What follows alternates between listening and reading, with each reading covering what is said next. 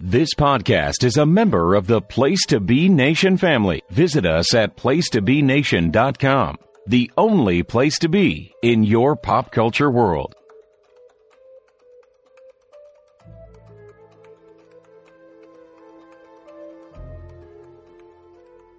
Place to Be Nation Pop. Welcome back, or welcome if this is your first edition of Traders of the Lost Arcs. I am Tim Capel, joined as always by our illustrious panel here, uh, Scott Schiff, Scott Schifflet, in a formal sense. How are you this evening? I'm glad to be back. You know, we had a little bit of a break, but you know, we're back ready to talk about an arc that I didn't think when I first told it, I was like, oh, stupid Avengers in the 80s. And then I was like, oh my god, Avengers in the 80s was some batshit stuff. So I'm ready to talk about it and discuss it with you guys. Yes. Um, Andy Atherton, uh, you're the man who makes this all possible. Um, limited exposure to, to comics as a whole. Uh, I imagine very limited exposure to Avengers in the 80s. Uh, are you excited to, to dig into this melodrama, sir? Oh yeah, I'm I'm quite excited. It, for the first time, we have a a large group of characters. I you know the mm. first one we did, Capwolf had, had was kind of limited, and and the Superman Batman one. This is like introducing all these characters and and ones that I'm actually somewhat familiar with now because of yeah you know television and movies. And there was there was a lot going on here. It was, it was a lot for my uh, my uh, newbie comics brain to unpack. So yeah, you guys uh, pick the doozy, Sean. That's right. The aforementioned Sean, Sean Kidd. Uh, this was your pick. Um, in some sense, you are holding us all hostage tonight. Um, you're going to be on trial. But no, I'm glad you picked this. This is kind of awesome. Um, and I know you are very much looking forward to uh, to unpacking it all. I am as I sit here in my office, my freshly renovated office full of comic mm. book statue and childhood nostalgia, and I sit here and look specifically at the characters who are the center point of tonight's arc. Oh. I am so super happy to talk about this childhood. I don't know. I don't know how to really describe this arc. I can't wait to talk about it. But yeah, uh, seven-year-old Sean, when he read this, he like kicked my ass, and I've never been able to forget about it. And I couldn't think of a better one to like really bring you find folks to loop on and share with. And uh, it really like when we when Ant Man came out, and because of the characters in that movie, uh, yeah. pretty much all the characters of that movie are represented in this arc tonight. And I thought it was really good to do this one, so I'm so happy to do it. I'm I, I'm over the moon to talk about it today. So. Would would you consider this an, a character assassination? I will let. I'm going to let Tim lead it from here. So we'll okay. go. Yeah, um, I'm going to let Tim go from here, and we're going. We'll just talk about it. That's so. an interesting lead-off question. Where that is definitely on the agenda for me. I, I do want to get into that, but just to kind of set the stage here, um, let folks know. I mean, like it says on the tin, we are discussing uh, the Avengers storyline, sort of informally known as the Trial of Yellow Jacket. It's not one sort of concrete story. It, it spans several issues. In fact, it really runs from from Avengers Volume One, issues 212 through 230. But we didn't read all that many comics. we I mean, read you, it. You did it. I mean, I we did. Well, yeah, I, I kind of did. I, I, found myself um, getting sidetracked and distracted along the ways because such is the greatness of, of 80s Avengers for me. Um, yeah. But Sean, you did a really great, great job of curating this for us. It, really reading it in the experience that that you presented to us, I think gave us the complete story, and mm-hmm. you didn't feel like there was anything left out, um, which was pretty nice. So officially, the issues we read were uh, Avengers 212 and 213, 217, 224, and then 227 through 230. So uh, yeah, it, it, kind of is in fits and starts here, but that'll give you the full story of uh, of Hank Pym's fall from grace, um, as it was told, starting under under the regime of, of one writer, concluded under another. Um, and you know, this is a story that I I think is pretty infamous. Like a lot of comic fans have heard of it, but I think it's also so old that not so many people have necessarily read it and know like the finer points of it. Like there's one scene in particular that haps, happens very early on in the saga, like in our second issue, um, that everyone sort of knows about, but that is not the whole story, right? There's much more to it than just the scene, which we will get to.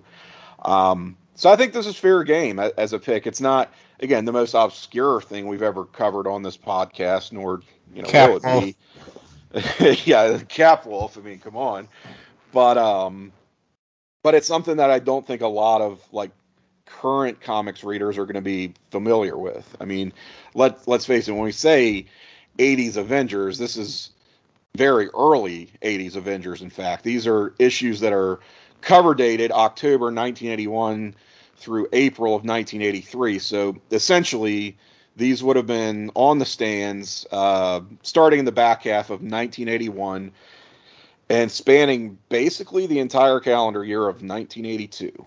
There's like one issue in that's published in 83. That's our last issue. Um, but they, yeah, that's you know early 80s Marvel Comics and Avengers. So, um, Sean, I want to. Yeah, yeah, go, ahead. go ahead. No, you go ahead. I was going to say something. Go ahead first. Well, I, I just want to know um, why uh, why were you drawn to? I mean, you, you, mentioned this is sort of nice synergy, nice alignment with you know the Ant Man film, Ant Man uh, Quantumania, currently in theaters. Um, it, was that why you what drew you to this, no. or was it one that you'd had? You, uh, did you have this on your mind going into when we started well, this podcast? It's funny. I was about to say, Tim, can I say why I picked this, and then you just yeah from there. So I thought about it. And the majority of the people that we associate with in random chats and PTBN, they're all about they know modern day Marvel through the cinematic universe, right? Most of the pods we've done on the pop feed have been about the MCU. Andy does Stream Lounge around the MCU. Andy mostly knows about Marvel characters through the MCU. I was going to say I'm Exhibit yes. A. Yeah, Andy is Exhibit A. So when I was thinking through this pod and Ant Man was coming out, I'm like, you know, I wonder how many people really like when you think about Hank Pym and you think about the Avengers, how many how do I shock and awe? Like if we do this podcast and I go back to the arc that really got me into the Avengers, like literally what we're going to talk about tonight. This is where I began my Avengers. Like I started mm-hmm. reading the Avengers with this arc. This is my first like true. And I'll tell you, Tim, this is going to crack you up. Issue number 224 was the very first Avengers story I ever read. Wow. Okay. So that's Yes, that's so yes, completely wild to me knowing the yeah. content so of that. What I did not share with you, 224 was the first one I ever read. So the backstory of 224, I had to go back and read 212, which started this whole series because 224, what happened in those 220, 212, 213, and 217 is what yeah. kind of led to 224.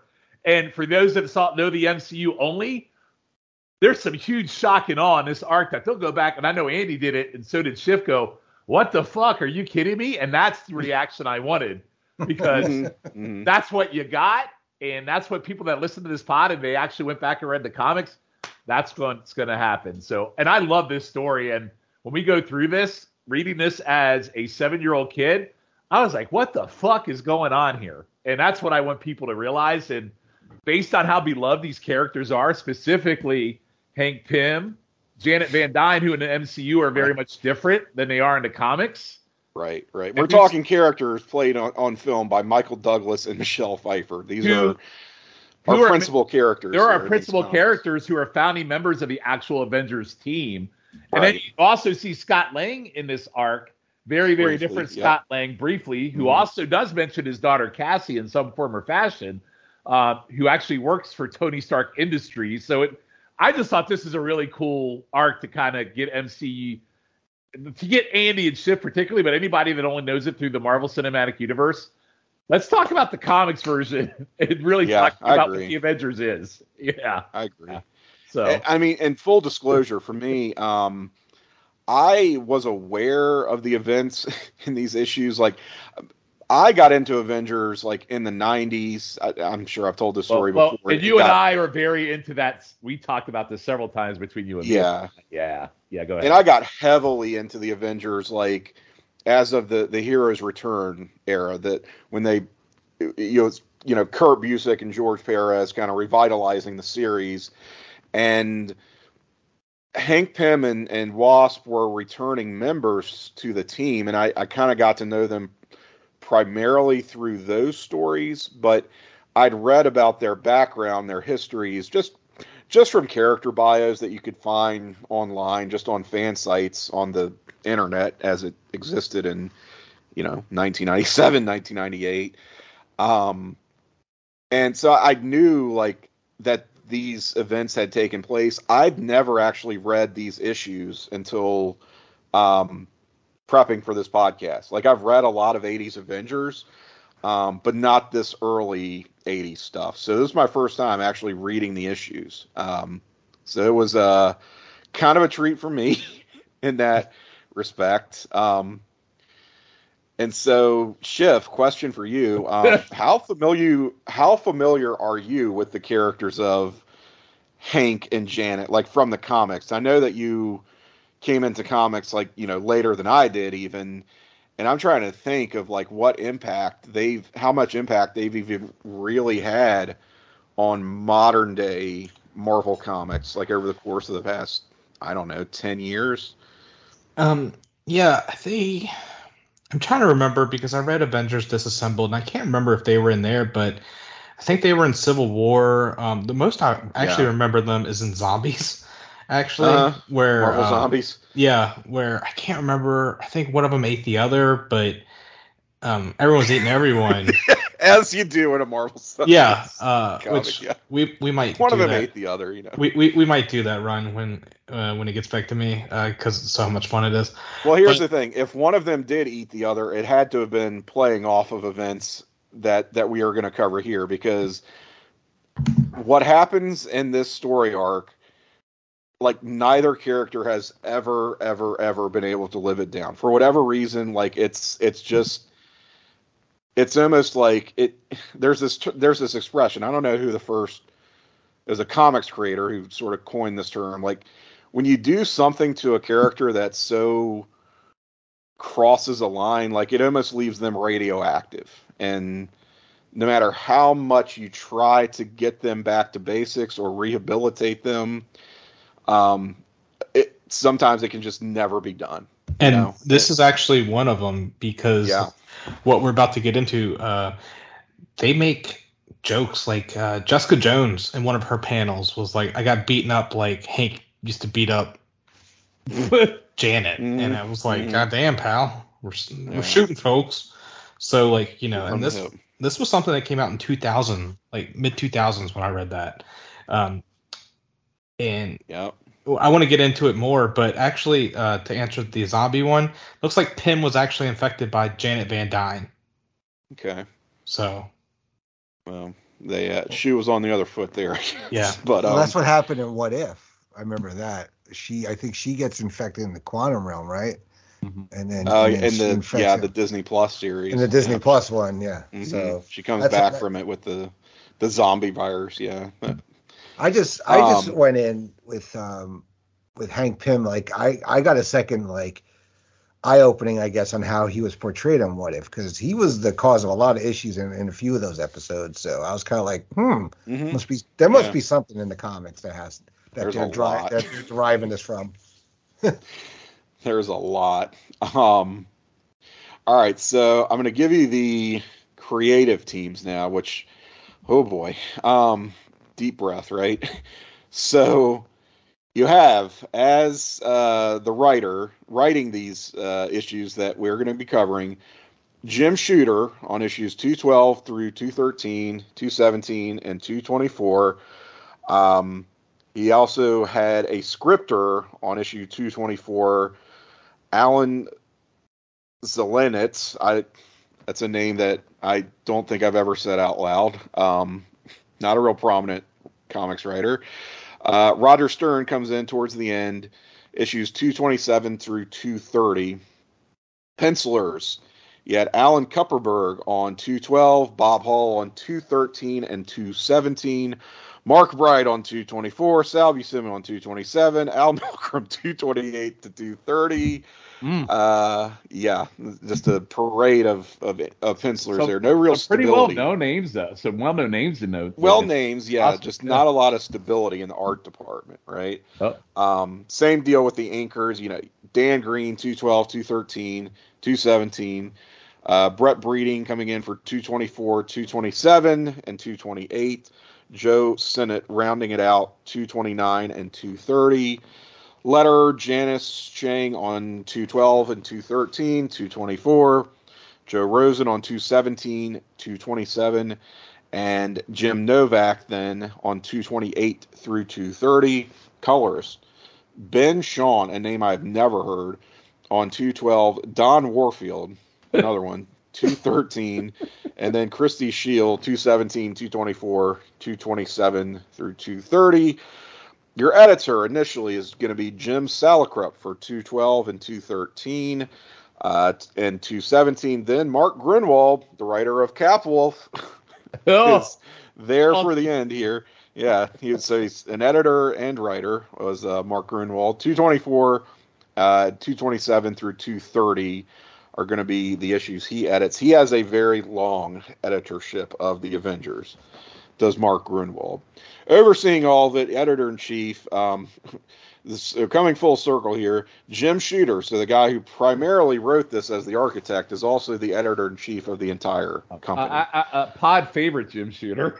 pod favorite Jim Shooter. We talked about him last episode on GI Joe Transformers. I, I don't want us to repeat ourselves, but it's just and Sean, I think you feel the same way. It's almost impossible to talk about a Jim Shooter story without talking about Jim Shooter the person. Um, it's one of my favorite parts. I know he's uh, he's such a he's just one of those very larger than life characters within his industry, right? He's sort of a I don't know. I almost liken him to like a like an Eric Bischoff or WCW, like or a I don't know if I'd go as high as like a Ted Turner, but you know he's, he's one of these guys who he has like that very outsized ego. He's very um, vocal. He was very visible at a time when that position was not a very visible position in comics. Um, but you know, brought a lot of stability at the same time. We talked about this.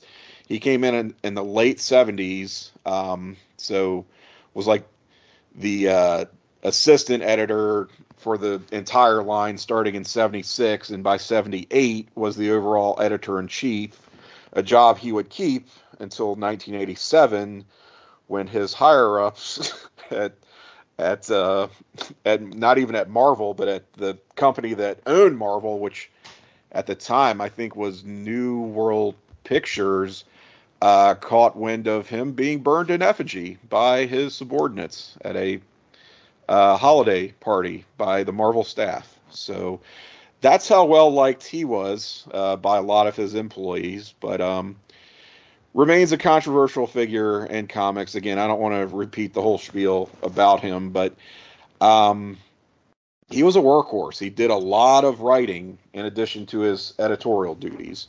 So we'll get into that. But first, uh, here's what else was being published at the same time as these issues. Now, because this spans such a long period of time, I didn't take down everything, right? So I just want to give the highlights, mainly again from this period, um, of what would have been on the newsstands. Some, some big stuff. Big stuff. Some big some stuff. Yeah, yeah, yeah, On your on your local spinner rack here. Um, really, again, the the second half of uh, of '81 through 1982, you had. Uh, Superman and Spider Man, which was actually the sequel to the first ever intercompany crossover, mm-hmm. Superman versus the Amazing Spider Man. Um, so I'd forgotten they actually did a sequel to that, but that that came out in '81. Yep. Um, you got John Byrne. I know this is a favorite of yours, Sean. Beginning his 62 issue run as writer artist on Fantastic Four. Uh, yeah. Exciting. Flash number 300, big anniversary released. Another intercompany crossover, Batman versus the Incredible Hulk. That's mm-hmm. one I mm-hmm. haven't actually read. I need to check that out. I, I actually uh, have not read that either. Yeah. So uh, you get Defenders number 100 anniversary for that title. Uh, another anniversary, big one, X Men number 150. This is where mm. Magneto kind of starts his face turn, right? This is where the the Holocaust um, reveal. The he's a Holocaust survivor. That's that's the big reveal in that issue, and yep. majorly turning the quarter corner for that character. That's by uh, Claremont and Dave Cockrum in his second run as artist on uh, X Men. Yep. Uh, another big debut, Marvel Man by Alan Moore. Um, this was in the the UK wow. anthology series Warrior. Um, so that would this was like the who we think of as as a, a, a Miracle Man, right? With mm-hmm. um, mm-hmm. some really mature readers content um, over the course of these stories. I'll just say um, it's pretty dark stuff there in the early 80s by uh, Alan Moore. Justice League of America hits issue 200. Uh, Daredevil 181 by Frank Miller. That's sort of in the middle of his, his run. Death of Elektra there. Big issue. Yeah. Uh, you get Steve Gerber uh, creating the Destroyer Duck to finance his lawsuit against Marvel Comics. he was Howard Duck a great uh, 1980s film. I know one of your favorites, I'm sure, Andy. Oh yeah, what's on theater? very very different from the comics. Maybe, maybe, we'll do some Howard the Duck comics at some point. I have never uh, read a Howard the Duck comic, so I would welcome that. Yeah, they're zany. They're nuts. They are completely nuts. Um, I think you'd enjoy them. They're very 70s, but they're very, um, I don't know. It's almost like it almost feels like if George Carlin, like early seventies, uh, gotcha. George Carlin wrote comics or something. Anyway, the uh, the first issue of Marvel's GI Joe series, which we hey. we kind of took a dip in, into that pond last episode. All right, so Marvel publishes its first ever limited series. So we get a few of these. We get uh, the Marvel Superheroes Contest of Champions, three issues. Yes, I re- remember that. Isn't this like it's kind of doo doo shit, right? Like it's yeah, it's with sort the collector like, and yeah, the collector and and uh, yes. yeah, and um, the Grand Master from the Guardians of the Galaxy, the Guardians of uh-huh. the Galaxy collector. Yeah, that guy. So yes, those characters. They're, It's sort of like, is it kind of like a response to the Olympics or something? It's almost a a world tour of of. It's like it's like if it's like it's like the best. It's like almost like Hanna Barbera doing yeah. Laugh Olympics. oh god. oh, like, is there a Laugh Olympics comic? Because I it, it is. Yes, it's well, their version not, of the Laugh. It's like it's, it's yeah, it's their version of Laugh Olympics. Yes, correct. And it sucks. Um, but it's kind of it sucks. Just like Laugh it Olympics. It sucks, but it's fun. Yeah. Hey. Yes. Yeah. um. Hercules. Oh, just Prince for that, I'm Power. picking a Hanna Barbera comic. Then next time it's my turn. Then fuck off. Oh shit. Oh, we gotta. Hey, what? What? I'll do Laugh Olympics with you. Just FYI. But hey, one thing I'll say about the limited series that I was very much into those two. So Contest of Champions, yeah. the, the, Hercules one, very much got me into the character of Hercules that you were just talking about. So is I that the, the one? Okay, so is that the one where Galactus gets drunk and takes his helmet off? Yes. yes.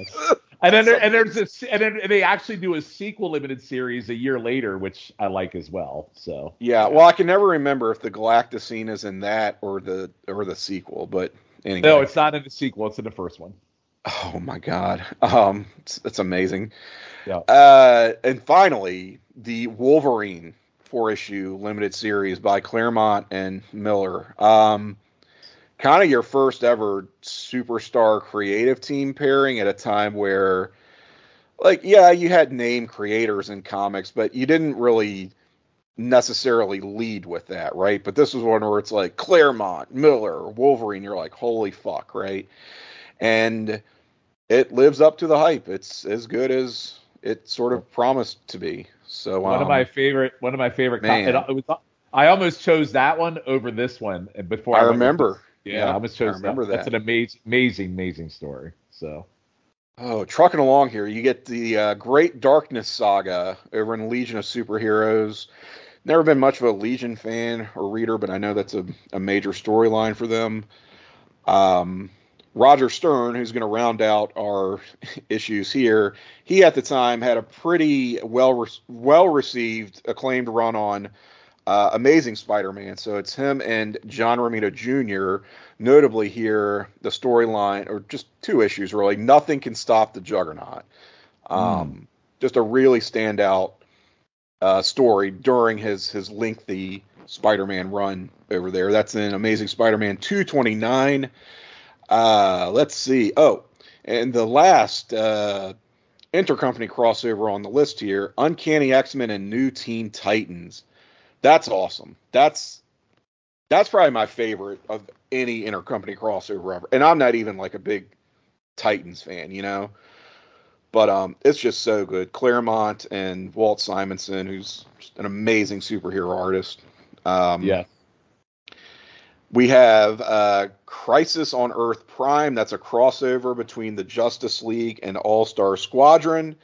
Uh, another storyline we've talked about, Sean, on a on a late lamented podcast that shall not be named. Vision and Scarlet Witch. Yep. with their their original four issue limited series, uh, primarily by Bill Mantlo and Rick Leonardi. Which, um, we, which we did cover on a late podcast. Yes, that has been covered. We, yes. yes.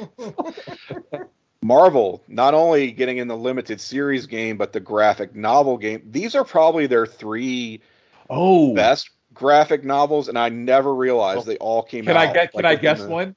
Can I guess? Yeah, one? please. The New yeah. Mutants. Yep, New Mutants was one yes. of them. Yep. Yes. That's the debut of the New New Mutants, in fact. Correct. Um, not only that, God Loves Man Kills. Uh, oh, just no way! Heralded yeah. as one of the all-time, if not greatest, X-Men stories ever.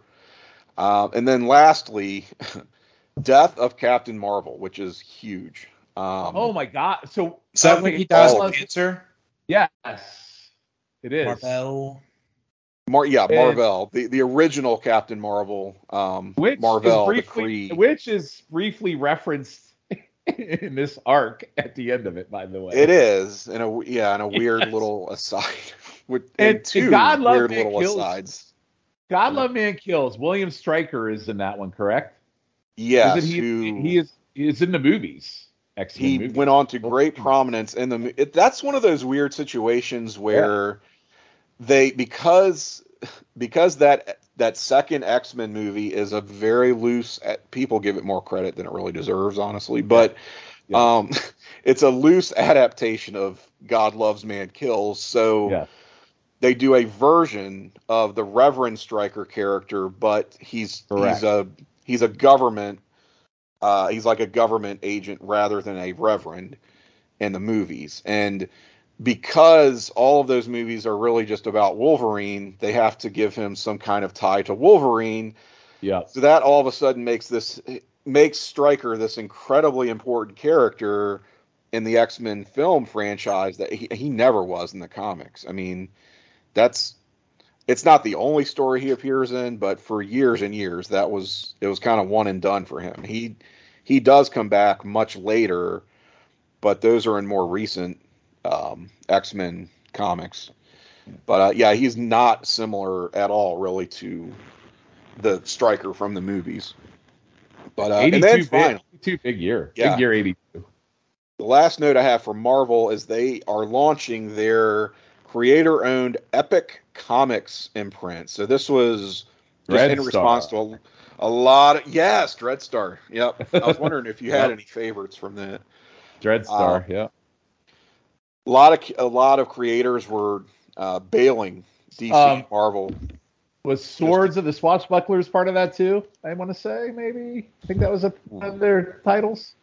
I'm not sure. Sounds like one of them. I am not an authority. I I need to read more epics. I'm I'm not um, well versed in a lot of that stuff, other than recognizing the titles, right? Yeah.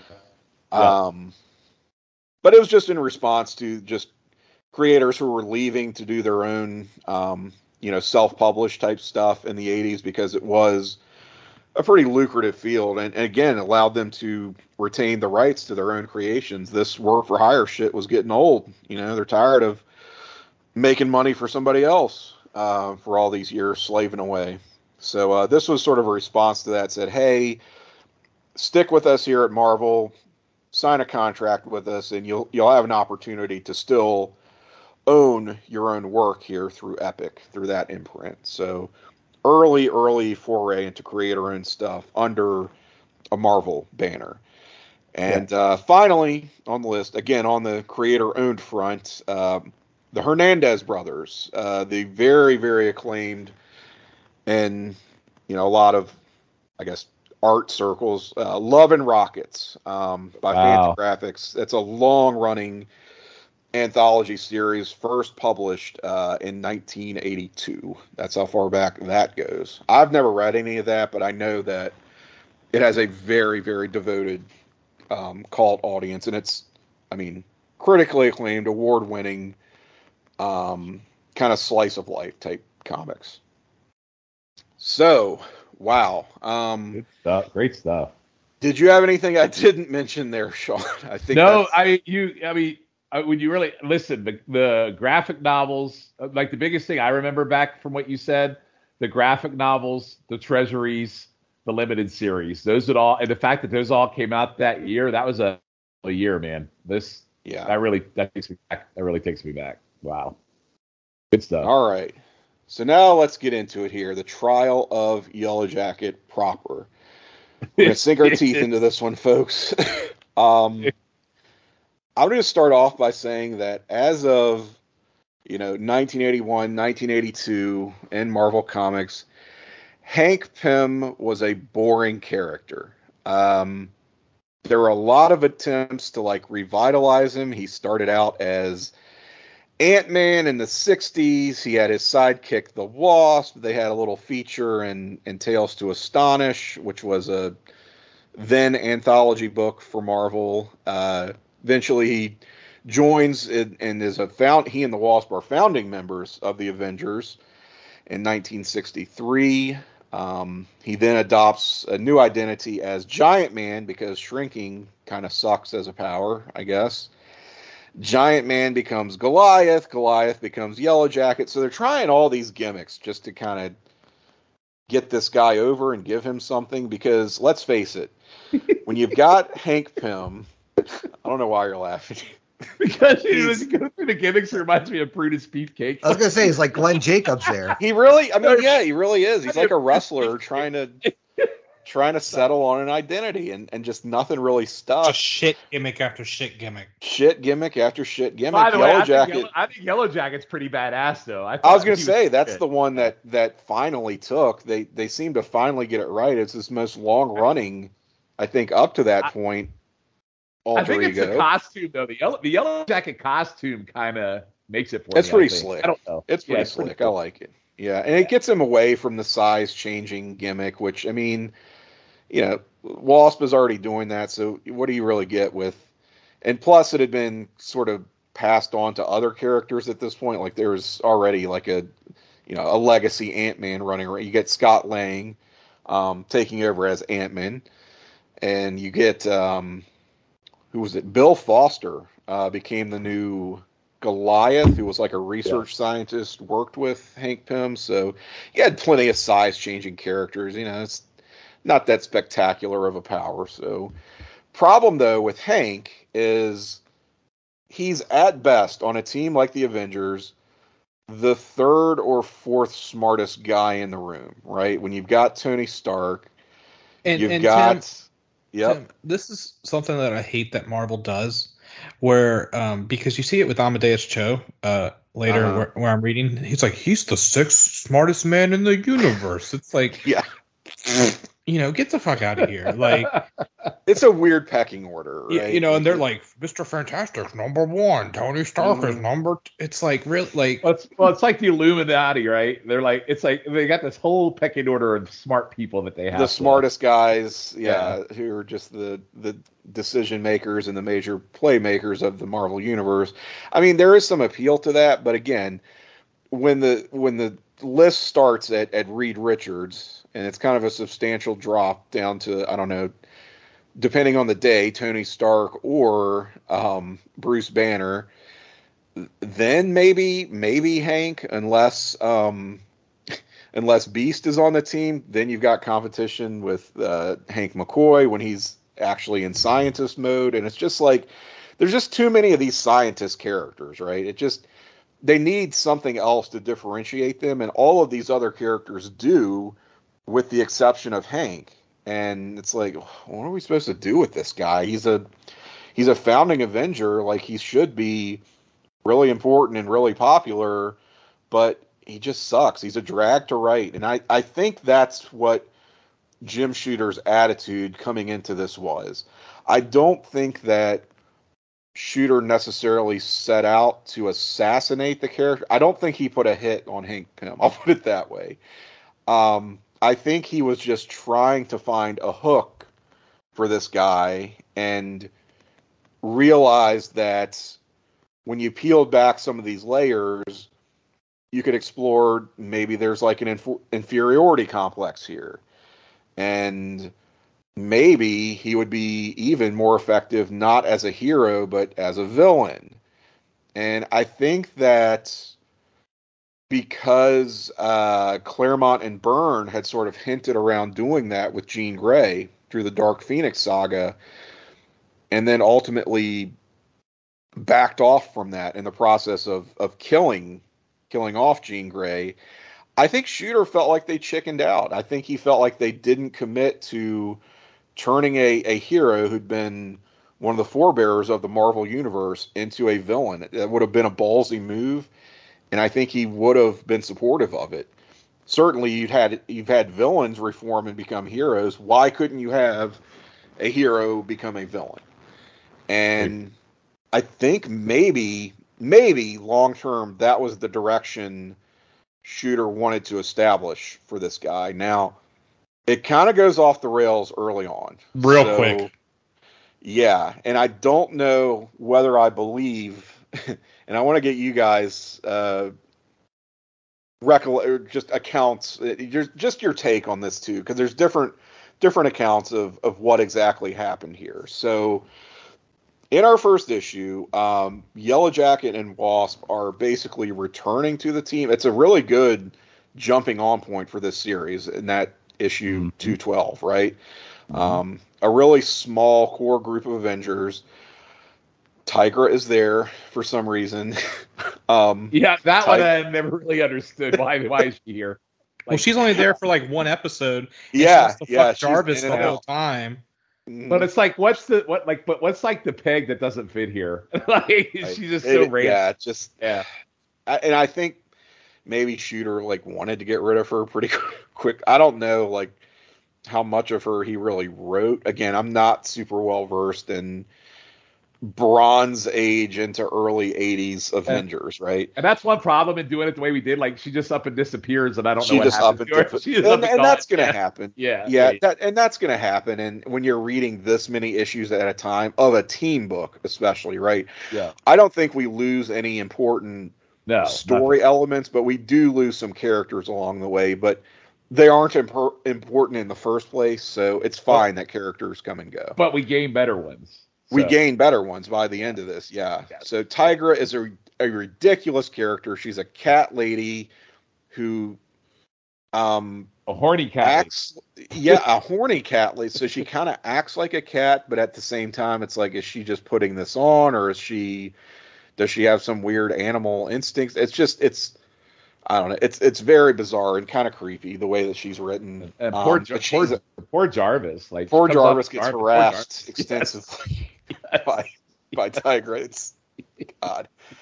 Um, and we'll just say, I mean, this is a good place to say Jim Shooter. I think is a good plotter. I think he's got a solid grasp of just storytelling foundations. Hell, he'd been doing it since he was fucking 14 years old, writing Legion uh, Legion comics and Superboy comics for DC. Um, it's insane the amount of comics he wrote when he was a minor child, and I have to imagine that violated some kind of child labor laws, but how do you account for it? You know, especially back then, um, when, when your job is writing comics as a as a teenager, right? It's not like it's hard labor, but um, you know, he'd been at this for a while. He had a knack for solid storytelling, pretty good plotting.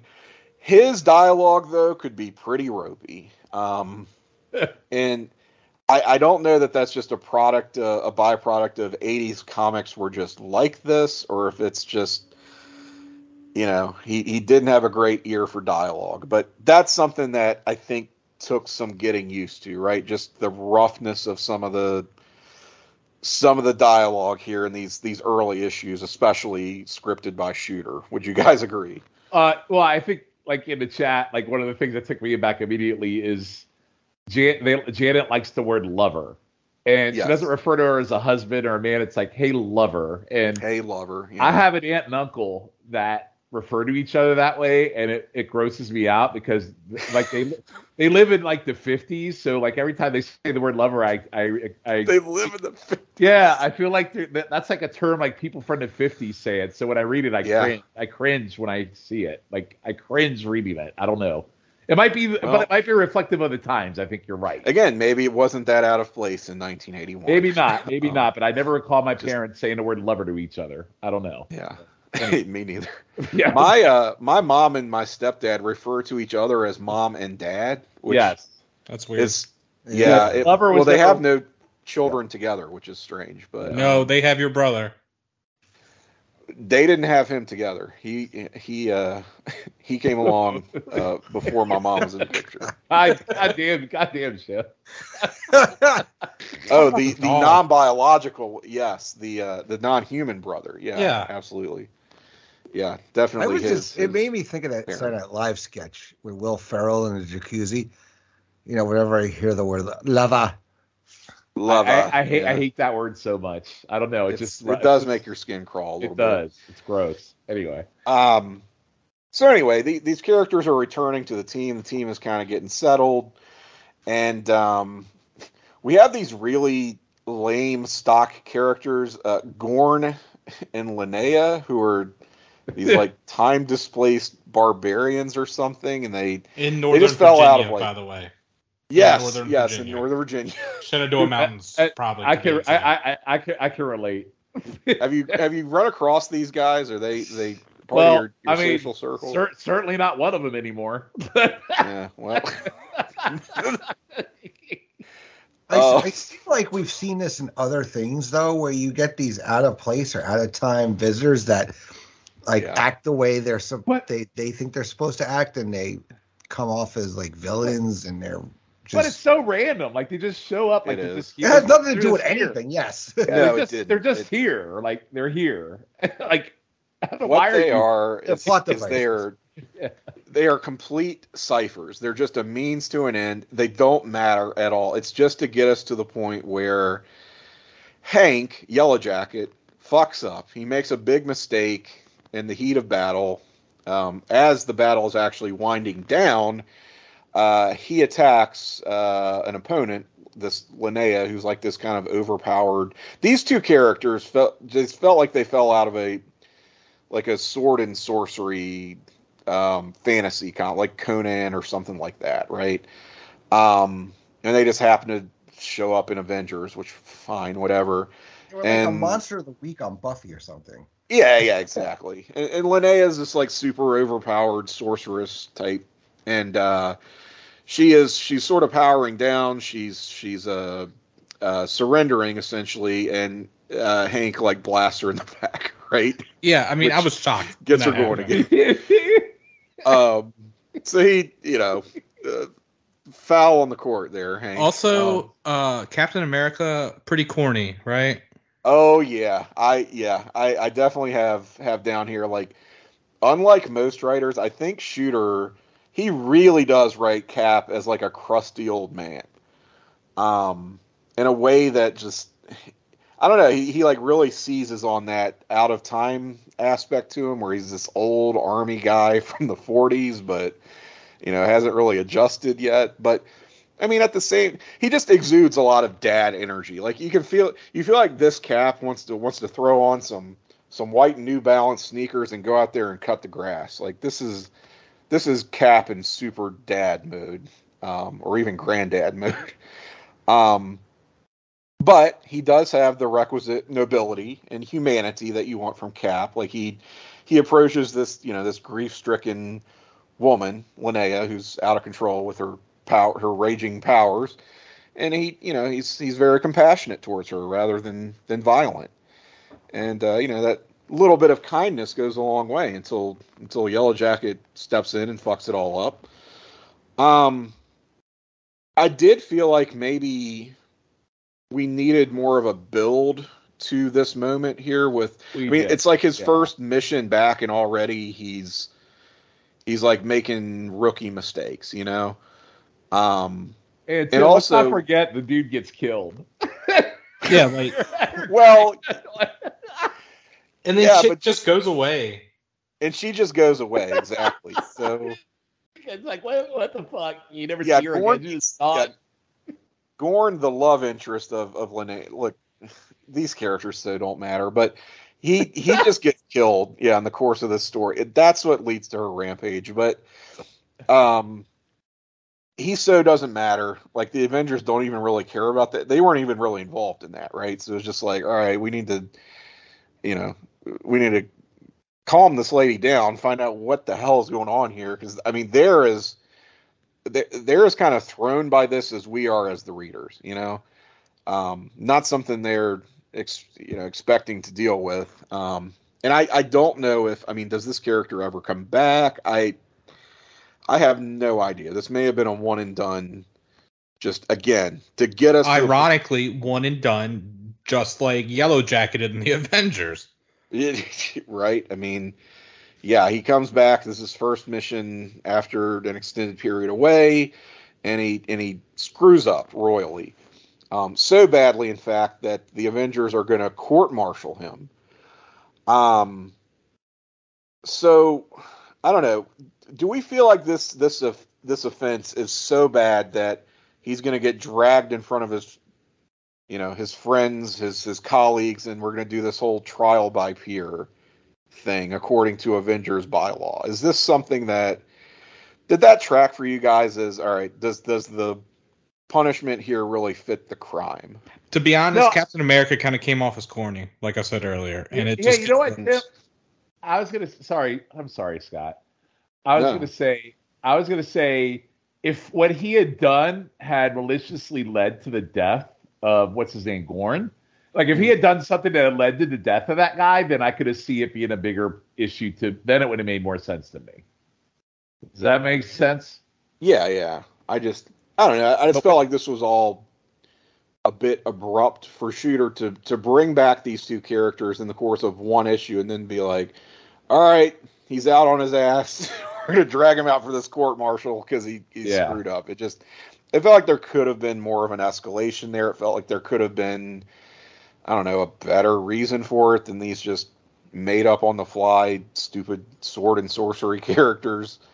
Yeah. Um, but the mechanics of how we get here are largely unimportant. That's not and, what Jim Shooter is interested in. And the other thing I would say is leading up to this whole thing, Hank's just been a miserable prick, and he's been an asshole to Jan the whole time leading up. yeah, we yeah. need to talk about that. Yeah. Um, Hank, his character, um, has been, to put it lightly, extremely unlikable. Um, just really surly, really dismissive towards his wife, um, verbally abusive, I would say, before we even get to the real heavy part of this. Uh, he just is a is a massive, massive prick. Mm-hmm. Again, this is the guy played by Michael Douglas in the MCU. It's, I mean, this had to be shocking to, if anyone like again is is coming into this and their version of the character is is really colored by the MCU. I mean, Andy, what did you make of Hank Pym and comics here as compared, contrasted with your experience with this guy? Yeah, well, he's you know not as much as a focal point in the movies as as as Scott Lang is, right? And Sure. He, he was kind. Of, he's kind of like a little um, smart alecky. You know, mm-hmm. has some really great lines and and doesn't come off as as anything like he does in the comics. In the comics, he's you know he's kind of a dick. Where so. Well, you know, a lot of them have in these flaws. comics at least. Yeah. Well, he's also not seventy years old either in the yeah. comics. Right. He he's not seventy years old, but as as we're going to establish, he is older than yeah. a, a, lot of his teammates. Um, and I think that does kind of matter. But um, yeah, they held him to a higher guy. standard so that maybe because of his infractions, you know, he has a little less leeway because of of he's a founding member and right yeah that's a may, good may, point maybe maybe you know they he should expect, he should expect set a better example yeah he right? should yeah. you know this is hank pym for crying out loud he he did this that the other thing and he should be you know not uh doing acting this way and setting example for the less seasoned Avengers, I mm-hmm. guess, so to speak, right? Because you don't want him going. If we let him go get away with this, you know, who knows what could happen with the next time an Avenger gets out of line, right? Okay, yeah, I follow you. Um, so he he sucks. He he's the biggest douche like that you've ever read in comics, basically. Like, I, and again, I, I don't know that that how jarring that might have been for for readers up to this point. Like if you'd been reading Avengers from the 60s through the 70s, uh, you know, was Yellow Jacket, was Hank Pym anyone's favorite character at this point? I I don't know. I'm sure st- statistically he had to be someone's, but well, he also had a uh, mental breakdown at some point along the way. He had too. several mental yeah. breakdowns. Yeah, several mental break. Yes, yes, several mental breakdowns. Yes. Which will be recounted throughout the course of this this saga as well. Yeah. Um, so he's stressing over this court martial, right? He's going to get dragged down on the carpet in front of his peers, and he has this. Um, he's he's cooked up this secret evil plan, basically, and uh, that plan. This is insane. So he's going to um, build a a doomsday robot, which he has done in the past. It, it's called Ultron, and it became one of the Avengers. Yeah, he already fucked this up once. It's like, yeah. oh, but this is a, this is such a great plan, though. Tim. He already accidentally created a genocidal robot, one of the most evil villains in the entirety of Marvel Universe. Um, so, having not learned that lesson, I guess he's going to build another one. Uh, but this one is going to be fully under his control. In fact, uh, only he will will have the key to to shutting this thing down. So he's going to concoct this whole uh, fake conflict in, in, the in the middle of his uh, court martial. This thing is going to come rampaging in there, um, kick all the Avengers' asses, and then he's going to save the day because you know, unbeknownst to anyone else, he, he's the only one who who uh, knows the the robot's weak spot to shut it down. Right. So Which, so so he's basically Syndrome from The Incredibles. Exactly. Yep. I'm glad you picked up on that. Yeah. So that that had to be borrowed from yes. this story. I feel like lifted from that story, really. So uh, yeah, steal from the best, right? Um, now Jan- Janet, his the Wasp, uh, catches on on to what he's doing here. Catches him in the lab. He's looking very haggard, um, and he kind of spills the beans. And um, she's like, "Oh, Hank, oh, lover." and she wants to stop him, right? She wants to both comfort him, to go to him and console him, but also stop him from doing this. And then a fit of rage, Hank slaps her, backhands her across the face, sends her flying in a just infamous panel. If if you've seen no other scenes of Yellow Jacket from the comics, you've probably seen this panel. Um, I will from this point forward refer to this as the slap uh, because I don't know what else to call it. World. Yeah, the slap that is that is heard around the comics world. There's a lot of um, background, it, it just a, a, lot of um, lore that that feeds into this. So Jim Shooter insists that the way he scripted the slap on the on the page was for it to be unintentional. That that uh, Hank is is having this this violent outburst. He he doesn't even realize where that Jan is as close to him as she is in proximity, and he's just like wildly waving his arms, and he accidentally hits her just in like this fit of mania um, while she's trying to calm him down. Total accident, right? He doesn't deliberately smack her across the face as is depicted here. And I'm not laughing because domestic violence is funny. I'm laughing over the absurdity of, of how this was apparently intended to be depicted and how it actually comes across because it's really night and day. So the artist on this issue, Bob Hall, he says um, that yeah, Jim did script it like that. He wasn't. It wasn't meant to be a, a deliberate, um, just blatant act of violence. It was supposed to be an accident.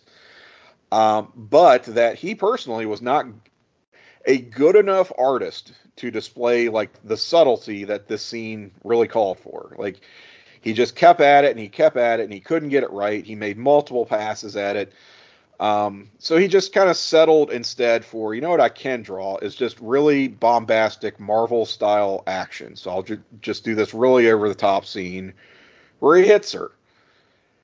Um, so I don't know if I buy that. like, I sort of, I don't know. Like, I, I've never been a comics artist. I don't know about you guys, but I just, I feel like if if you're a good enough artist to hit these deadlines month after month, you know how to convey subtlety and you know how to convey basic body language. Maybe it's not your best effort, but at the end of the day, like you're trying to just, you know, get it off to the printers.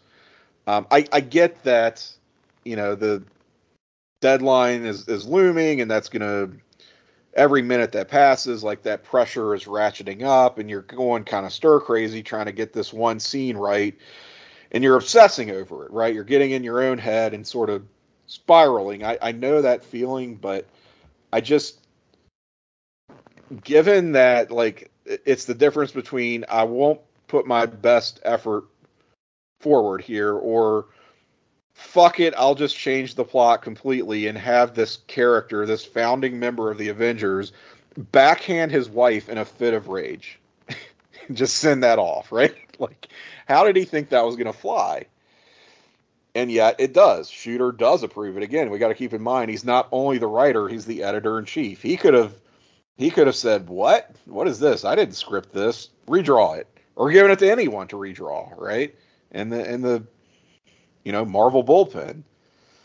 So, what do you guys think? Are are these guys full of shit when they say they didn't intend for it to come across this way? Are they trying to save face? They're trying to save the reaction. Face.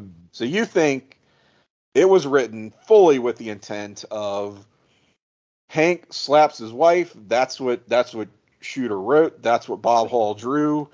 I mean, and then they tried to backpedal. It's, yeah, because in the next couple pages, you see that she has a black eye. Correct. So that's like, that's it right point. there. If that's they didn't, point. if they weren't, they were there would be nothing. But you know, I know we're getting ahead of ourselves. But when they come in for no, the trial, I, I fully yeah.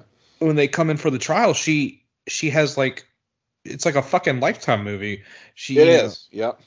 She has like the Jackie Onassis glasses, and um, mm-hmm. Mm-hmm and then she takes it off like for dramatic effect. So if they didn't want it to be that bad, they just would have left it at that, or they would have like had more breadcrumbs. It would have been like, yeah, they and, they would have moved on from it and, and acted like it was an accident, even though readers would have been like, well, what the hell? He just knocked the shit out of her. But they would have they would have not portrayed the aftermath that way, right? But yeah, the fact is, like you said, Jan's reaction to being struck is not of someone who was hit accidentally.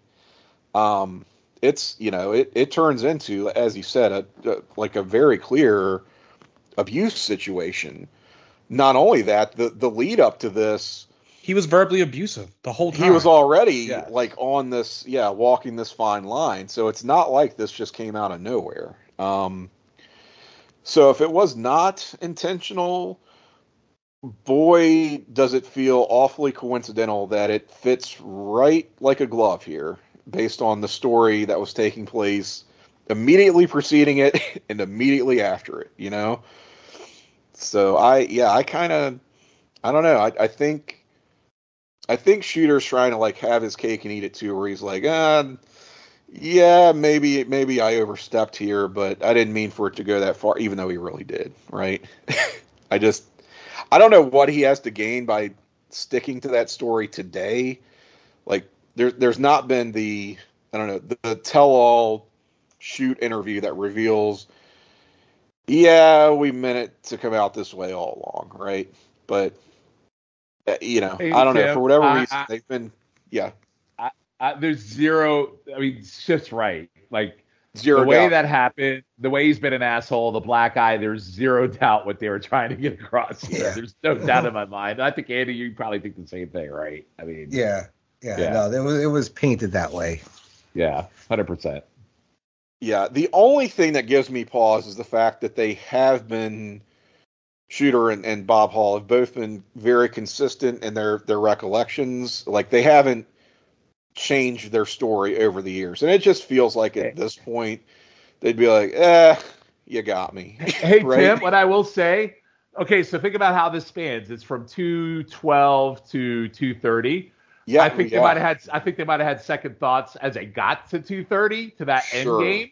But sure. I think when they wrote it initially, they had no qualms about what they were doing. I think they realized they fucked up as they got into it later on. That's what I, I think. I do too. Yeah, because yeah. got to keep in mind the slap happens in just our second issue here. Correct. Yes. So very early on, um, Hank had been acting like the biggest dickhead in the world. Again, already verbally, emotionally abusive. Doesn't seem like that much of a leap for him to do what he does here. As detestable as it is, the writing is is you know pretty and the characterization is pretty consistent with the path that he had been on. Um, so yeah, I mean, I'm with you guys. We're pretty much four for four and thinking these guys are full of shit when they say they did not mean it to come out that way. I just, I, I think that's so. And Jim Shooter hates women. I think we, I think we discovered. Well, I, I don't know that well, there's a lot of instances. There's a lot of instances in this arc that shows he does. I'm just saying. That's how I, I think he has some issues for sure. Yeah, yeah, yeah, absolutely. Anyway, um, it's also sort of telling that he doesn't even. He's not even the writer who ends up finishing the story, right? He ends up handing it off to another, I think, ultimately better writer. Correct. Who gets a lot more out of this at the end of the day. I mean, look, this is great melodrama. I think that Shooter is giving us, but is it you know great storytelling? Is it is it right for the characters? Does it um, does it really add to or, or subtract from the possibilities and the ways that you can use these characters and tell stories with them? Um, I think it's pretty reductive at the end of the day what what Shooter has done, unless again his sort of end game was to turn Hank into a villain. I think you can do something with that but he's never really said anything to the effect of that's where I was going with this. I'm not sure. I'm not sure he knew exactly where he was going. Um, other than I, I'm trying to find anything to make this character more interesting to the readership and more interesting to me uh, as the author to write. Um, so I'm, I'm maybe giving him too much credit when I say perhaps he was headed down um, this idea of, of turning Hank into a villain. Like that's pure speculation on my part. Yeah. But anyway, um, the fact is, you know, Hank Pym is is a Stan Lee Jack Kirby original. He dates to 1962, a pillar of the Marvel universe. So this is a big deal what they've done here. Like I don't think people think of Hank, think of Yellow Jacket as like a major character today, but at the time, I mean, he really was. Um, so again, that uh, it, all the more reason why Shooter and Hall have have this you know motive here to obscure the truth behind behind their intent here. Um, they're really like playing with fire here in these. You know, these are people's favorite toys in the toy box, right? You can't can't just bang them together like this and break them and move on. You know, this is this is crazy what's happening. Um But in the end, you know, you get some pretty good, I think, moments for Jan, who had been depicted as kind of just an extension of Hank, kind of like this. I don't know. again, you say Sean that uh, Jim Shooter hates women. Um, he he does not write her as a strong character for the better part of this story until that court martial scene where she really does step up to reclaim her agency. She basically confronts her abuser, confronts and combats this toxic masculinity and he she basically is is punching Hank in the dick by proxy the way she she beats this uh, robot this rampaging robot during the court yeah. martial. And, yeah, and he basically has a whole meltdown. Why did it have to be you? Like he has this whole little like mm fit about how she's the one that stopped it and just totally cucked them. yeah, what she yeah. did. Yeah. He's such a bitch. Like he's just he really like, is. A total it's bitch. bad. It's, it's like go yeah. away, like you know, to steal a wrestling term. It's like go away heat or like the X Pac heat or whatever. Like it's just like I want this man to go away. And you know, Tim, I can bring it up now. we can talk about it towards the end. Um, By all means, screw it. I'm gonna do it now. Th- yeah. This reason is the, him smacking her is the reason why he, we're, he's not the um, main Ant Man. I kind of in in, in, in, my yeah. opinion because we would have new hopefully new readers. I don't know if that's happened obviously. Go back and look and it's like oh who's hank pym? Oh he's smacking his wife and he's this supposed guy to be, with this crazy amount of baggage yeah. Yeah supposed to be our hero and I, I disagree but i'll tell you but i'll get to that later. And i honestly think i said it at the start of this uh, pod it was a character assassination and he hasn't even recovered to this day and it's been 40 years now? 40 40 yeah. plus years? Yeah so the problem with this is and i think that by the end of this story steps have been taken to kind of rehabilitate him but it's but it's in a way that is ultimately packing off the character. It's saying you can't really be a hero anymore but you don't have to be um, this this villain or or just a disgraced Avenger, you can gain a measure of grace here and ride off into the sunset, but that's going to be it for you, right? That that's sort of where they they leave things at the end of this. Not to get ahead of ourselves, but it doesn't matter. Um, and when we do see Hank again later on, it's not as a superhero; it's more as a civilian scientist supporting character to I guess really the Avengers West Coast, right? Correct. Um, yeah. And you get some good material out of that, I feel like. Um, that acknowledges where he had come from and that sort of had, had, had acknowledged how far he had come, I should say. Excuse me. Um, but then for some reason, like once you get into the 90s, every writer, once you get into like the 90s and the 2000s, every writer who comes along decides, I'm going to do the Hank Pym redemption story.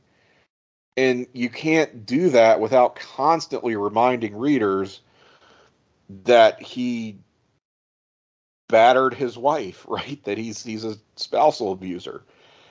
Um, when really, like, we've kind of, I don't want to say moved on from that, but we've we've moved on from that. Like, we've already told this story of like his rise and fall and rise again. But for some, it's like every every new writer wants to put their stamp on this character, and it's it's just nobody seems to get that. No, we we're done with this. We can really move on from it, but we can't because this is the only thing that stands out in your mind when you think of this character is him slapping his wife. It's, it, I mean, even somebody like again, I mentioned the Dark Phoenix saga. Jean Grey has come back from as Dark Phoenix, annihilating an entire star system with like billions of, of anonymous asparagus people who were depicted as dire, dying in just this, you know, fiery scene of, of hell, and it was terrible, right? But they managed to kind of walk her back from that because people wanted to t- tell new and different stories with Jean Grey. I mean, I know the Phoenix comes back around over and over, but it's crazy that something like that doesn't stick to a character. We're talking the death of billions versus something which is much more personal and much more intimate. It's because we didn't think, know those characters, but we know yeah, Janet. It's well, and this is yes, we know Janet, and this is also something that happens in real life, right? We don't we don't have uh, uh, rampaging cosmic entities destroying millions of stars to our knowledge. Maybe we do, but that doesn't affect our day to day lives the way that something like spousal abuse does. You know. Um. Yeah, I think there's multi, there's there's many reasons why he can't ever live this down. Um, and, I think attitudes towards abusers also, right? Like once somebody hits their wife, um, it's like all the and I know we're we're dealing with some very sensitive subject matter here. Um, they can get all the therapy in the world, but in the back of your mind, like that carries a stigma, right? Whether it should or shouldn't, that's kind of what people think of. Um, and certainly in the 80s, where this is becoming much, much more of an issue in probably contemporary American life, right? Um, you can't do this and get away with it, not anymore and uh, yeah, it's it's heavy stuff here for um, what is supposed to be a kids comic still, basically.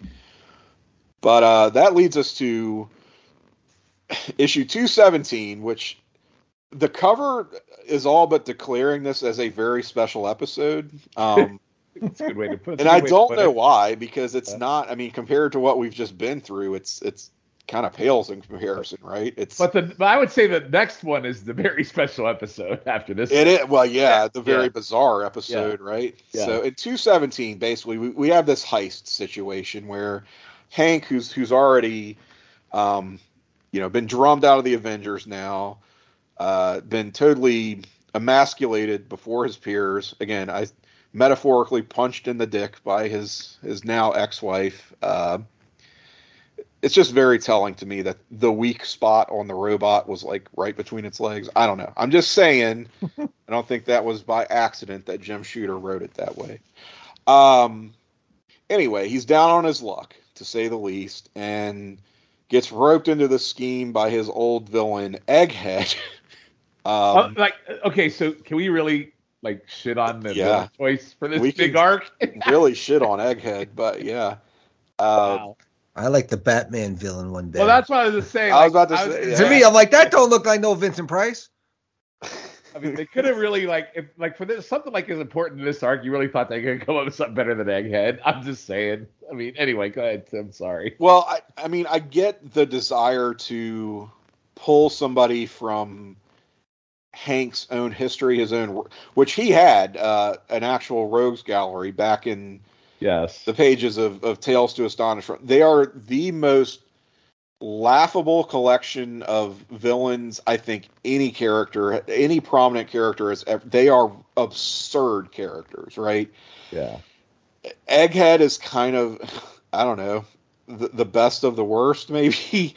Uh, but he completely sucks. He sucks, but he has this this you know personal history with Hank Pym, so we're going to bring him back. So he kind of gets a major rub out of this, honestly. This former this former Ant Man villain now getting called up to the big leagues in Avengers comics, and uh, yeah, the, a lot of the the rest of this story is going to pivot on Egghead and his his you know scheming, yeah. um, which is just it's very like it, it just feels very Silver Age, right? It, it feels to me like um, Gene Hackman's Lex Luthor, like in the first two Superman films, right? Where it's he's it's kind of this I don't know, it's just very corny. Um, this whole heist he's gonna pull off by um, kind of suckering in, and he's suckering in Hank and his own uh, niece Trish, who he's controlling remotely through a that was ridiculous artificial arm. It's yeah. yeah. Sorry, that's some dying here. That's some inventive like storytelling. Idle hands.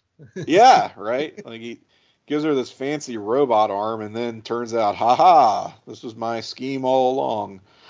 Um, I do think it's funny though. Shooter actually does take some care to give us a plausible rationale why uh, Trish's robot arm managed to pass inspection by by Pym. You know, like oh well, I I was able to manipulate it remotely, so you know there's nothing wrong with it when when you uh, when you checked it out because he looks stupid, right, for not for not examining this thing first. You know, so it, it it's trying to you know paint Hank as not a total sucker here, but still, it's it's a very goofy sort of scheme.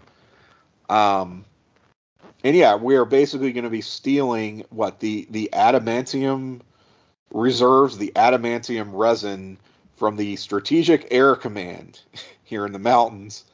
Uh, and this is so that Egghead can build awesome robots. Again, we're back to building robots um, that he's going to use to take over the world.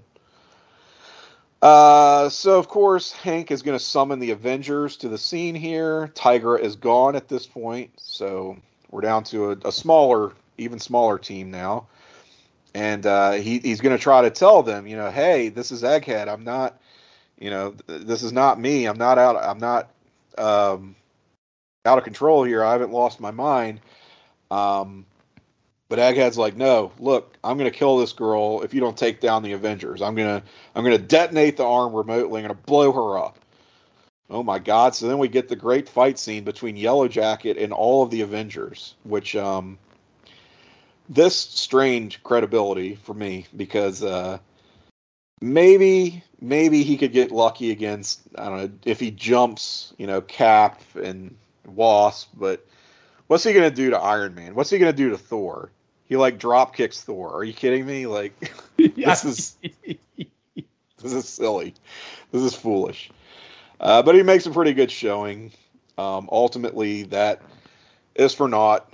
Uh, Egghead was was uh, basically leading him along. He, he he didn't have any secret evil plan to, to kill this girl. He just kind of dips out and leaves her leaves Trish with the post hypnotic suggestion, I guess, somehow that he is now programmed into her brain that this was Hank's secret evil scheme all along. So it sends him to prison. I don't know. I I will say I thought this was clever in the sense that I, am actually going to give Egghead some credit here, you guys. Can you believe it? Um, that Egghead made sure that no matter how this situation turned out, he won either way. Even if he didn't walk away with, with the adamantium reserve so he can make his fucking robots, at least he took down his old enemy, Hank Pym. You know? I mean, this is a real win for Egghead over over his his his greatest rival, I guess, intellectually and and on the battlefield. Well, well Hank's kind of an idiot, so. well, I mean, he is. He's he only is, the seventh smartest person in the world. exactly. Uh, he's only the seventh smart. Yeah. In the room. Um.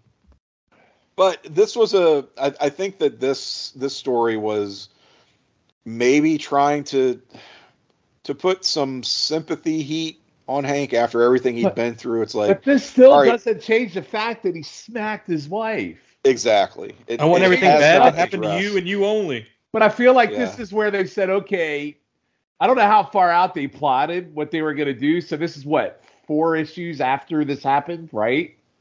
So right, they, yeah. Did, this they, is did our they realize third issue we read, but it's it's four issues so, after so, the slap. Yeah.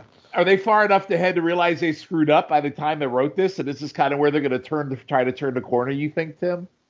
I think maybe. I think the okay. idea was we're, we're going to give Hank a little cooling off period, and the next time we check in with him, um, we're going to have him be because he's homeless, who, no money. He's like down yeah, on his he, luck, and he, he looks pitiful, right? The Avengers and, can't track him down. They don't know where he's at. They're like trying to make him look like this big sympathy victim. But the dude right. still smacked his fucking wife four issues ago. So I feel like here is where they're trying to make us forget all about that and make us, hey, let's feel sorry for this guy. yeah. So it's like now they've decided, um, okay, Hank got to this point through his own actions, which he is still yet to take responsibility for. However, what happens in this one issue, you know, this whole heist with the the adamantium and whatnot, there he is now a victim of circumstance. So are we now supposed to feel bad for him? Is that supposed to cancel out his earlier misdeeds? I I don't know how we're supposed to what our takeaway is supposed to be here. Um and where it goes next, I, am still like what again, I, I think maybe this is where Shooter, like you said, is is starting to lose the plot. You know, he's got yeah. maybe too many plates spinning. He's got too much going on, given the fact that he's also editor in chief, and it's just, you know, he, he's keep he keeps going back to this, but he doesn't know where to end it. Um, anyway, that that was sort of my take on which I kind of liked this issue again. Just I think there's as much as there is some you know early 80s goofiness to it um, i think it kind of holds up pretty well structurally in a weird way so i was maybe a little bit of a sucker for this issue even though it has massive problems just in terms of um, hank still hasn't taken accountability but um, shooter's spin on it here where it's like now um, it, it's almost daring us to sympathize with this guy, you know, and that's I don't know. I feel like that takes some balls. um, I, I, will I will say that much. Uh, it's not really that effective, but he goes for it. Um, all right, and now we get to Sean, your favorite of the bunch here with. Oh, uh, wow. Oh my goodness. Um, so again, this is a, a not the next issue, right? We're we're taking another little break here. It's like seven seven issues. We're jumping like seven issues, eight issues ahead. This is nuts. Yeah, so we were so we were at 217. Now fast forward to 224. Um, Hank is in prison uh, because of the events of this this whole heist that that he has been framed for, which he has been framed. He this was not his fault the Wasp is, you know, I guess their divorce has been finalized. She has moved on. She's trying to move on anyway. Tony Stark, meanwhile, is trying to move in. Um, and this is basically just a romance comic. I don't know. There's no like, and Shooter doesn't script it, by the way. This is the one issue that is scripted by Alan Zelenetz. Again, I don't know if I'm saying that name, and I'm like, I almost took a step back and had to ask, is this a pseudonym for Jim Shooter? Like, who is this guy, right?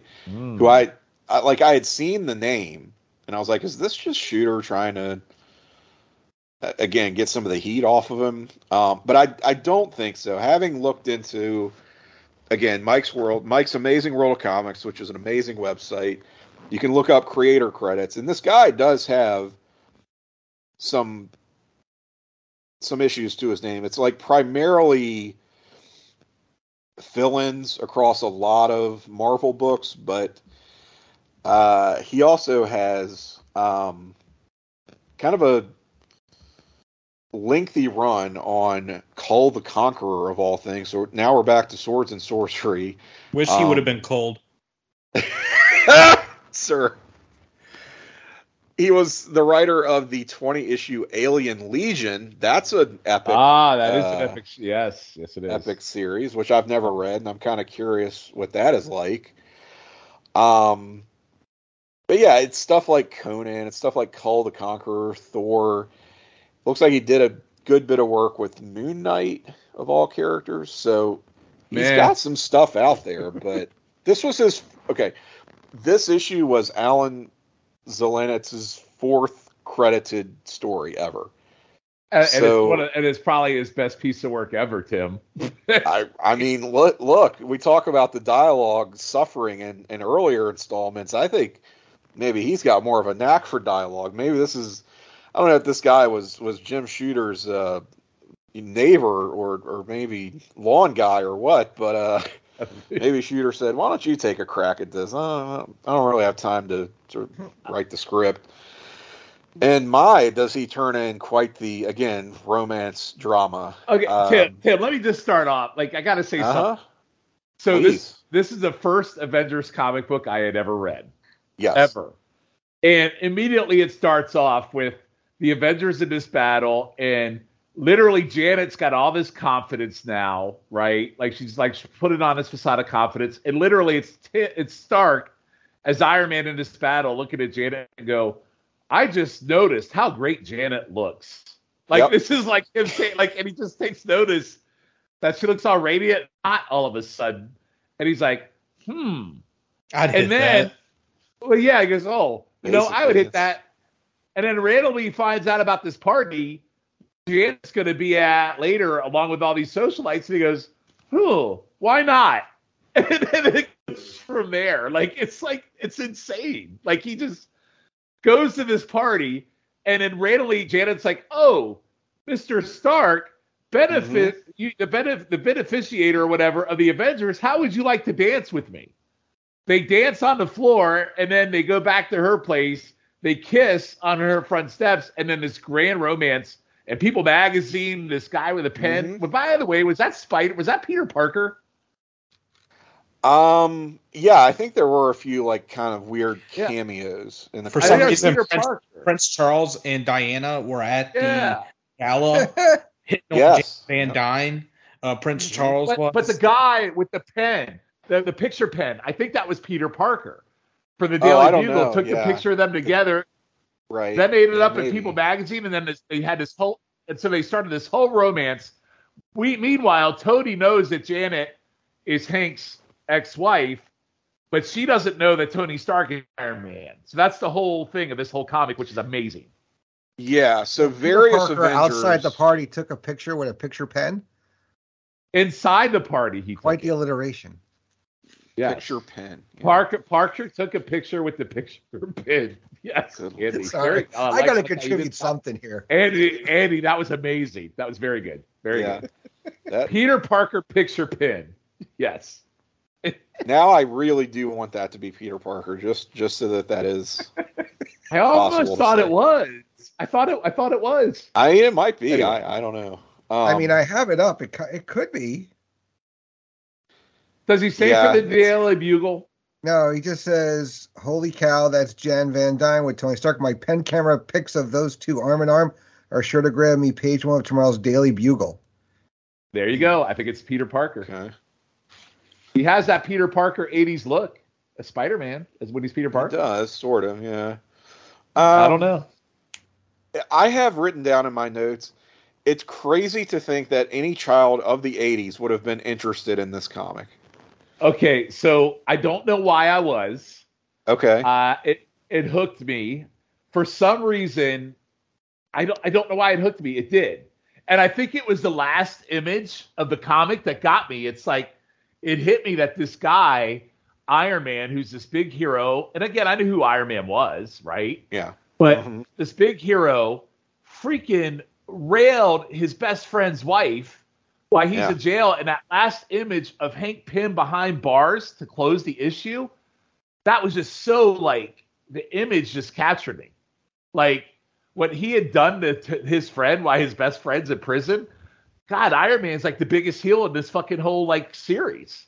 Mm-hmm. I don't know. It mm-hmm. just something hit me. I don't know why. And at a young age, it hit me really hard. I don't know why. I can't explain it do you think it spoke to like an, an early love of, of soap opera and just kind of okay it might be because my parent my mom you know tim that's a really great analogy because my mom yeah. watched soap opera my mom no my mom watched general hospital a lot. All right there so, you go. so she so every day after i come home from school or whatever she'd be watching general hospital and i'd sit there and watch it with her. So it could have been some of that soap opera stuff, maybe a little bit, possibly, because the Avengers from this point on, it was one big soap opera because every story interconnected yeah. at some point or another moving forward from here.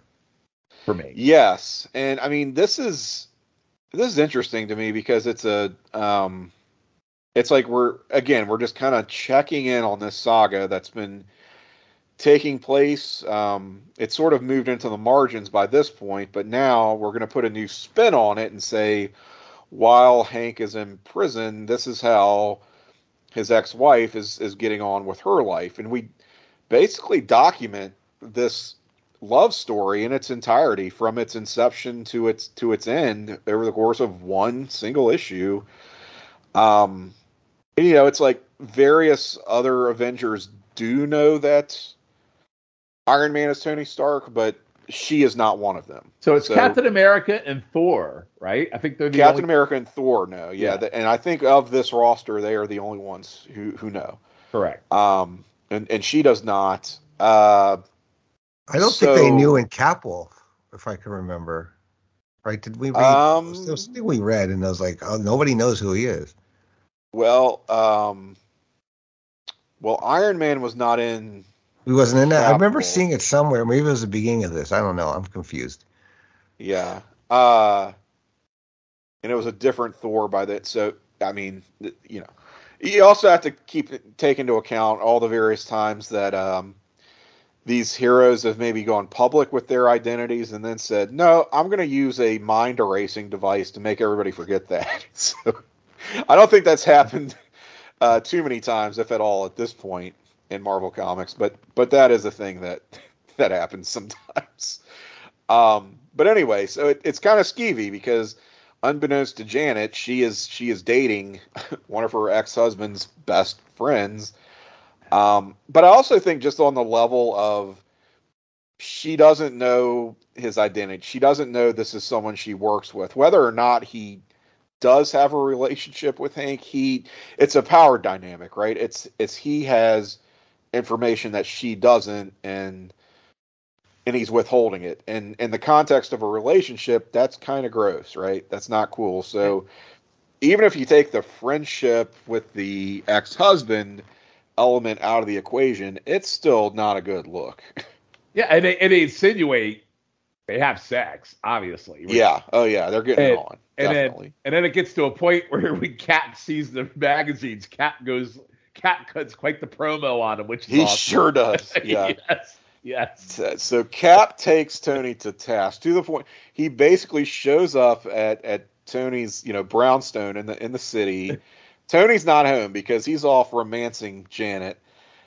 And Cap, you know, we don't see this, but you have to imagine all panel cast going, "I'll wait." Yeah. he sits down and he sits his ass down for the next six hours, long into the night, until Tony gets home and says, "Listen, motherfucker." Who's he Forrest so Gump waiting on the bench for his kid? What the hell? No, this is this is Cap, and again, this is Cap in dad mode, right? I love, I, like lo- I love that. Now that also caught me. I love this because I, another thing that captured me about this episode was Cap. This is what a hero does. Like he totally just fucking ripped his buddy and said, "You know what? How the fuck can you do this, you motherfucker?" And I, I fucking love that. That was great. I will say it's it's a little bit, and this is very telling of the time period. Also, it's not so much. It's not framed as how can you do this to Jan, right? It's how can, how can you, do, you do, this, this to, to Hank, Hank, exactly. To our great friend Hank, who's in jail, who's in prison for treason. For all by the knows. way, punched her in the face and gave her a black punched eye. Her, yes, yes, yes. It's it's it's now still still everything is about these Avengers, these former teammates, bending over backwards to protect their friend who's a scumbag. Um, but it, it, reads like some real sort of thin blue line shit, right? It, it, it well, momentarily made me forget that he was a wife abuser, by the way, because yeah, that yeah. freaking last panel with him behind the bars, it hit home and it made you forget almost that, like, if you didn't know it, like if you had read way back in 213 that he had punched her in the face, here in 224 you almost would have forgot that because of what Tony did to him. And that's how they yeah. they controlled the narrative of that really really well in this by the way. I, I honestly thought it was going to make him more of a villain. Like this would well, be like more of his villain origin more story. motivation. And, more yeah, motivation, and it would and it would have totally made it more motivating because he looked like he was super pissed in that panel at the end, right? So Yep. Yeah.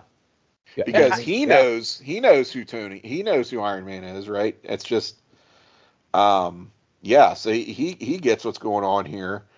Um so I, I don't know though, but it's it's it's screwy because everything's still about Hank. Hank's feelings, Hank's pain, Hank's fragility, his fragile masculinity, his no real acknowledgement of his accountability. Right? We're still not getting that, and that's Hey Tim, I'm curious. So now that this issue coming into this issue, this was like the big shocker issue that I thought was pretty cool. So I'm curious what Schiff thought and then what Andy thought reading this issue about Tony yeah, it's, it's a really change of pace. What you yeah, what do you guys make of this? It's change of pace. Schiff, what I mean like I, I kind of enjoyed it because it got away from the usual trappings and it yep. was very you know, like you said, soap opera, but I'm a wrestling fan, which you know they said for years, yeah. wrestling was a male soap opera. Um, so I was okay with it. I did like the People magazine, uh, how they were on the cover of that because it made it feel more real instead of like we're in this other world. They're like, oh, it's just like us, like you know, with Princess Di and Charles, which Charles is pretty fugly. Look at his kids, but um. Yeah. But I, I, did like how like it made it feel like a real real world uh, situation there, and it made it feel like we weren't in like another universe, like this was ours. So that's I was okay with it. That's, that's a, yeah, brought cool it down to earth a lot. Yeah. Yeah. Yeah, I mean, Andy, I was I was fine with it. I mean, I thought it. You know, it made you, it, it, Go ahead. Go ahead. No, no, no. I, I'll, I'll, I can ask this later. I, what's your take on it? It, it just, I wasn't shocked based on how you know Tony Stark is portrayed early on in the MCU. Kind of like I, I would expect something like that maybe before, you know, his near death experience, right? With uh, mm-hmm. before he becomes Iron Man, like that Tony Stark, you know, would would nail his best friend's girl kind of thing. Yeah, yeah. So I wasn't surprised by it. Did I expect it? I I, I don't know. I mean, Janet's all over the place in this thing. She sort of is, which I, I'm a little sort of forgiving of because she's sort of like in the process of finding herself through the course of this too. Which, by the way, she's now like the Avengers chairperson. Right? Yeah.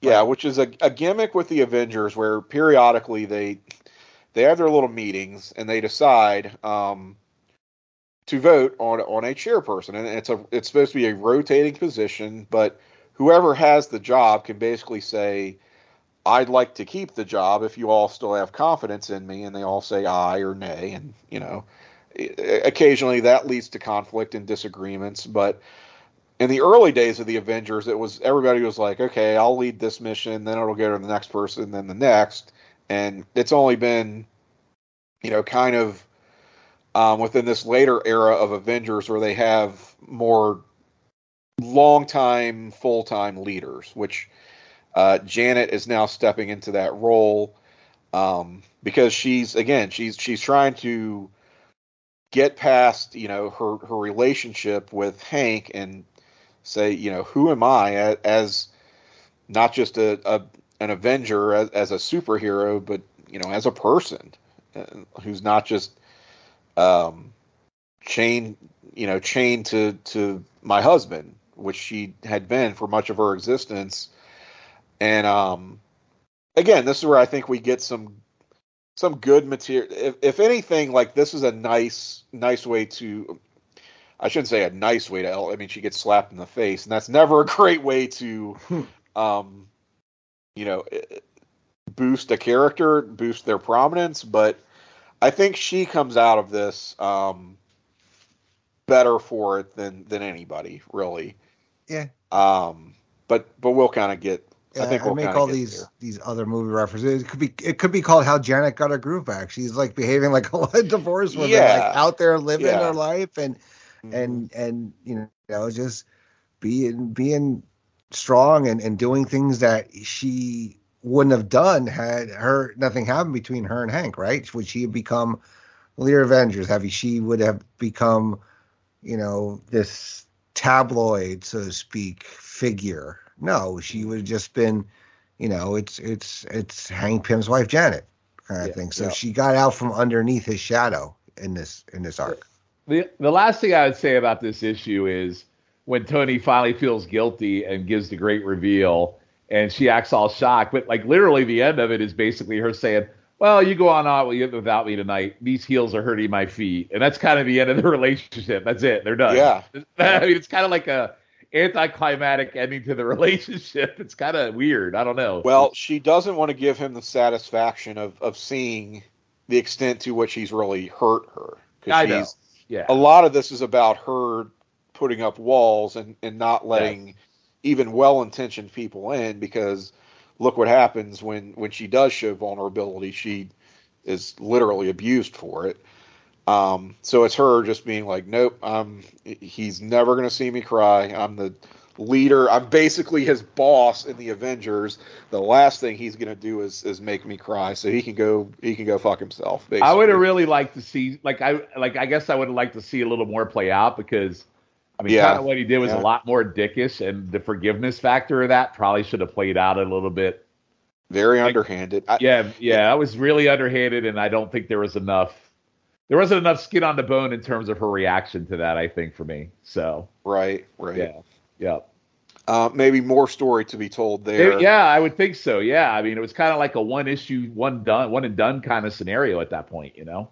Mhm. So Um, and and I will say for Tony's part, you do throughout the course of just the you know the the um, the thought bubbles, which are you know so prominent in this era. sure, You see his conflict, like he knows that that this is wrong, that he needs to tell her. He starts to tell her at various points, and it'll be like, "What the hell am I doing?" Just say it, and he Oh. won't do it. you know what he was doing? He was thinking with his wrong head, Uh, like most yeah. men do in that situation. So Yep, Yep. yep.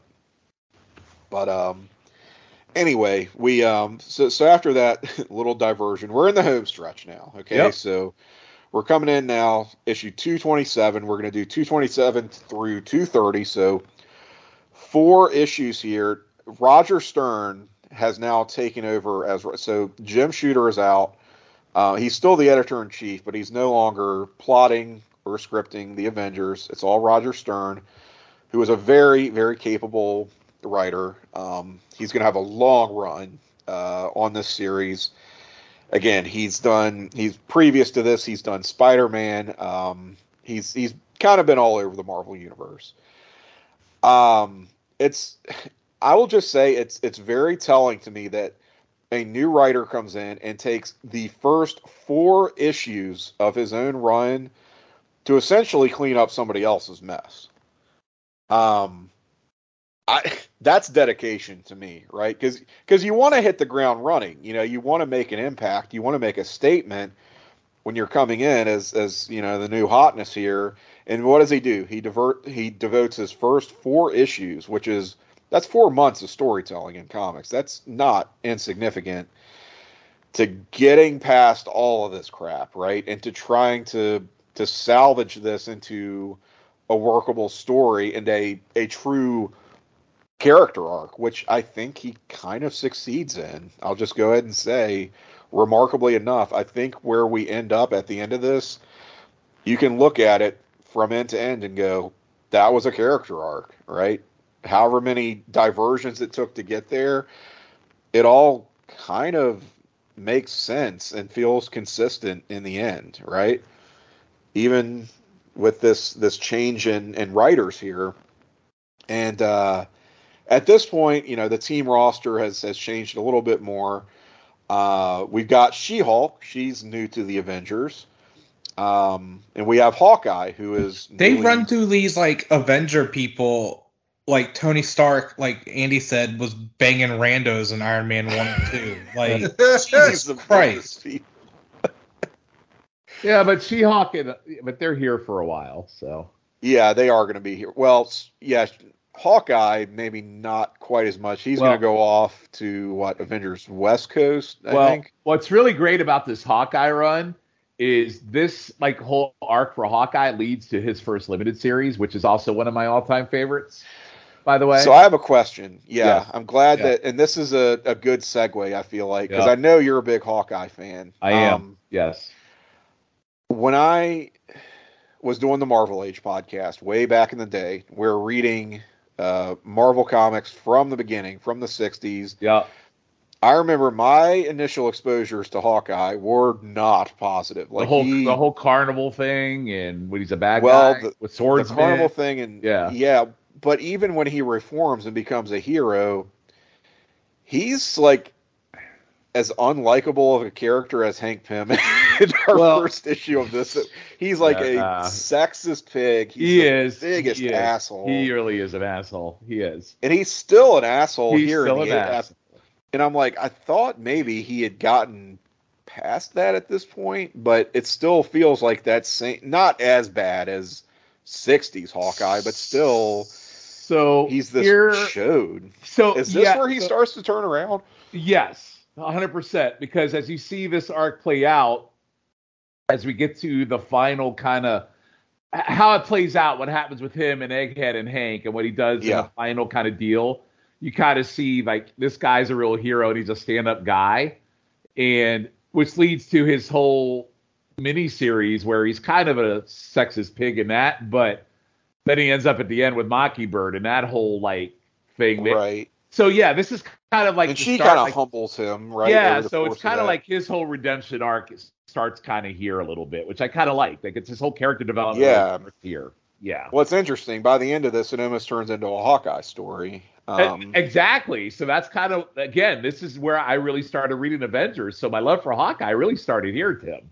Right, right. Yeah. And, that, and that's what I had. I was like, man, Hawkeye still really sucks at this point. But at, by the end, yes, it's, it's sort of like he's feeling a little bit like more of the Hawkeye that I recognize again from the so, 90s and So what you're getting from me in this arc isn't just because of this crazy arc, but you're also starting to see some of my love for some of the people that I love as comic characters started with this arc, like Hawkeye being one of them. So yeah, yeah, yeah. yep.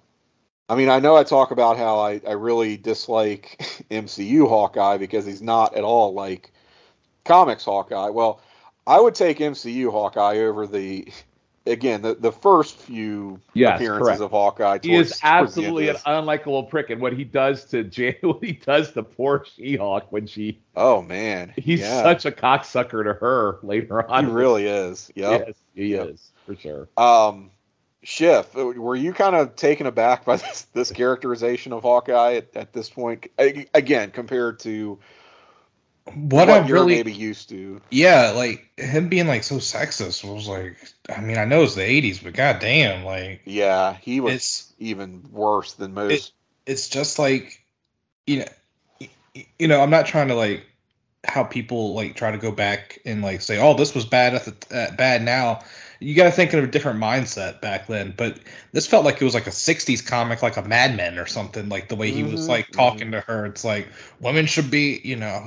But it was not the same, and um, you know, it's not even like the first time I saw Hawkman in my run because this is when he had been killed uh, with Avengers Disassembled was when he right was asked by uh, Tony Stark to be Captain America, and like he was basically "fuck you, Tony," but um, right.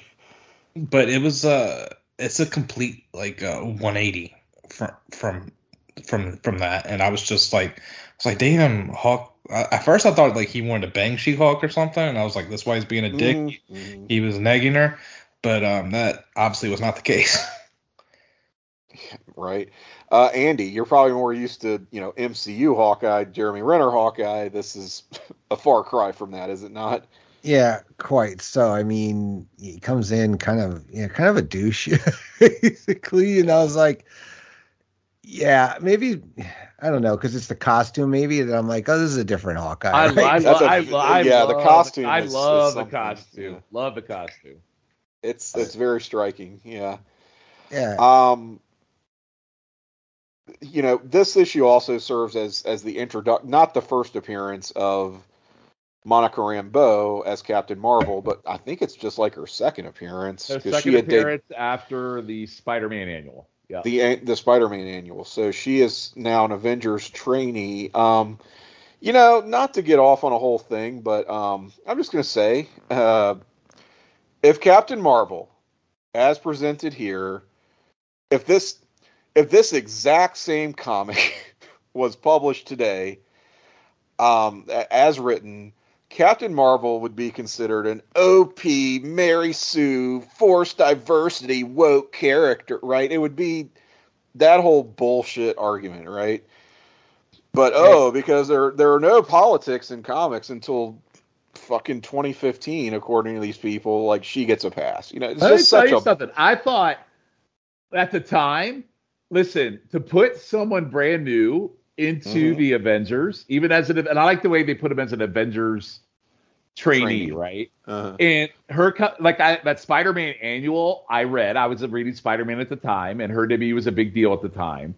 Yeah. But I think from a debut character, I think she's really well written and really well placed, and I think she's really. Re- I think they did a really good job for a character debut. I liked her, Tim.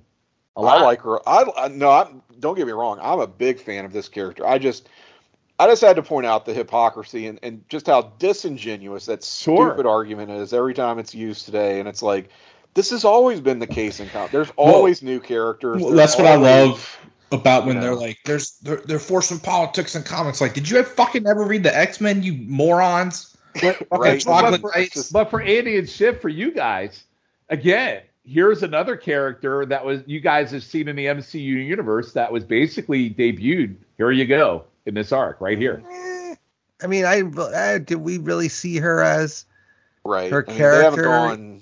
no, but you but but you but go. you will in the Marvels. Well, yeah, I'm, I'm familiar with her a little bit now. But you will see her in the Marvels, but she won't be Captain Marvel. She be well. I think she's going to be Photon. I think is what her name will be in that. Probably, yeah. They'll probably use, yeah. But well, it's interesting because her connection here is not to Carol Danvers in the com- comic. Right. She she doesn't even have a relationship with the the late original oh. Captain Marvel. It's just she gained these powers, and it's what she was actually like a police captain. Right? New Orleans New Orleans police captain. A, yes. a New Orleans police captain, and that's why she's a legitimate captain. And it's like, well, you know, he's dead. Um, you've got these spectacular powers. Uh, eh, the world needs a Captain Marvel, right? So I mean, it's kind of stupid. The name, yeah, it's kind of dumb, but I mean, it is. But but at the same time, and really, it's you know, Marvel wants to retain the the IP, the yeah. the trademark, right, to this this name, Captain Marvel. But it's like you know, sure, um, it's not in use right now, so here you go. But in the in the MCU, it's because she does have this connection to, again, not Marvel, but Carol, who is not Miss Marvel, but Captain Marvel in the MCU. So it's it's interesting just the the way that they've kind of reconfigured that um, for the MCU. But I, I, am looking forward to see what they do with her. I've, I've always really because I have read a good bit of this Avengers run, which she is a a prominent uh, member throughout.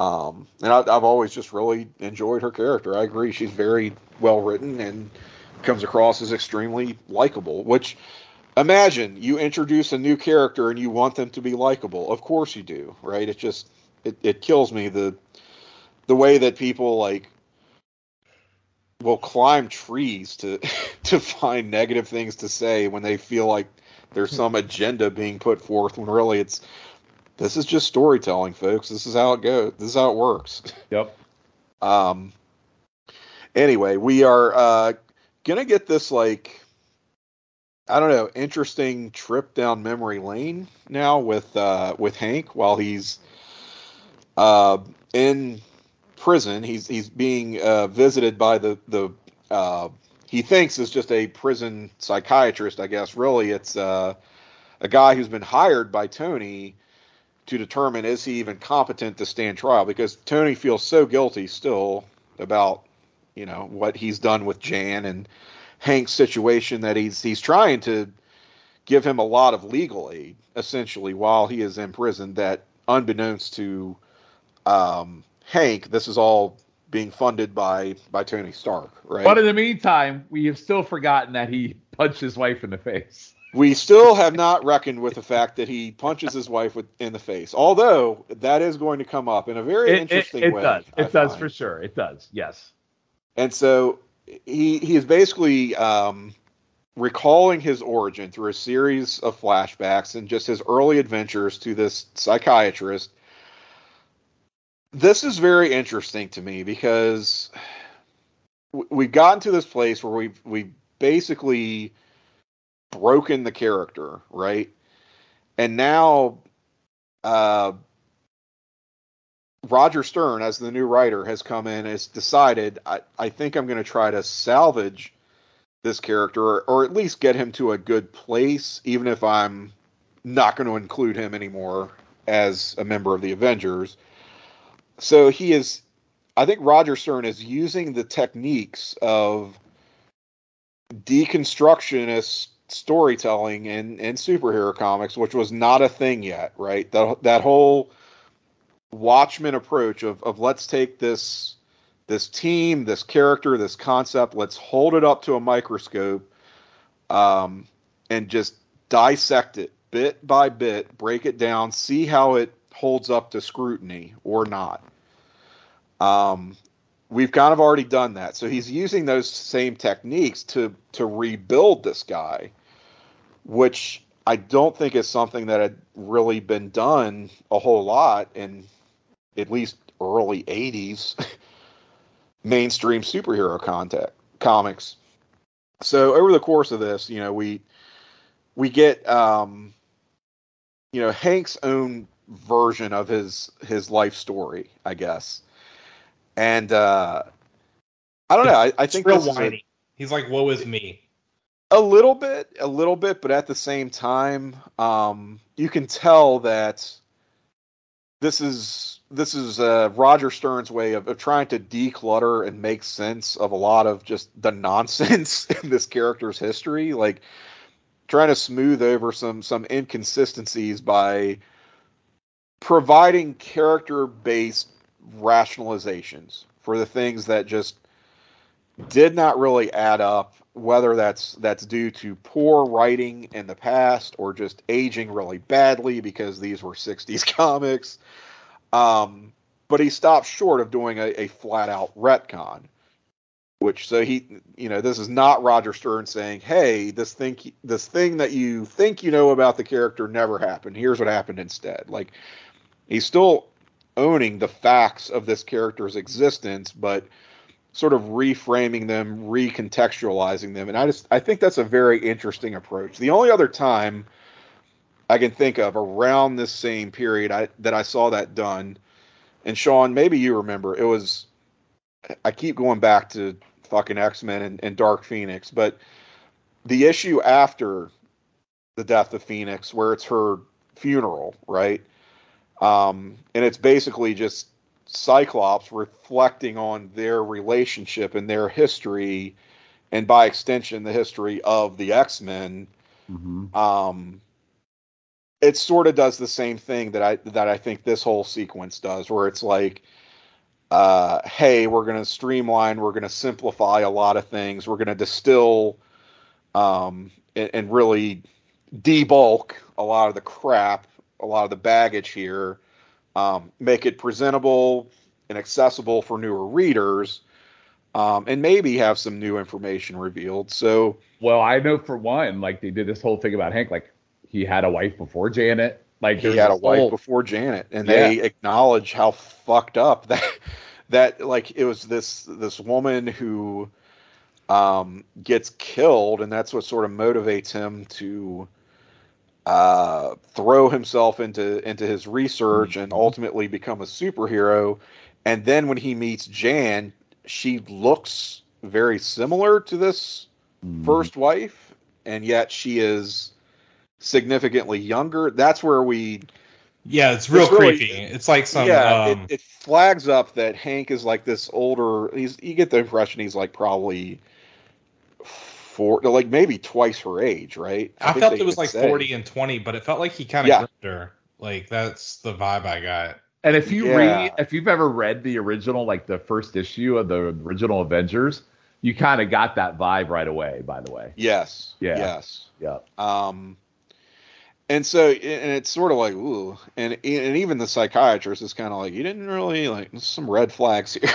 Mm-hmm. Um and so, and I think it's also very telling that Hank's history at this point is so messed up that his creation of Ultron just barely qualifies as a footnote in this whole mm-hmm. saga, right?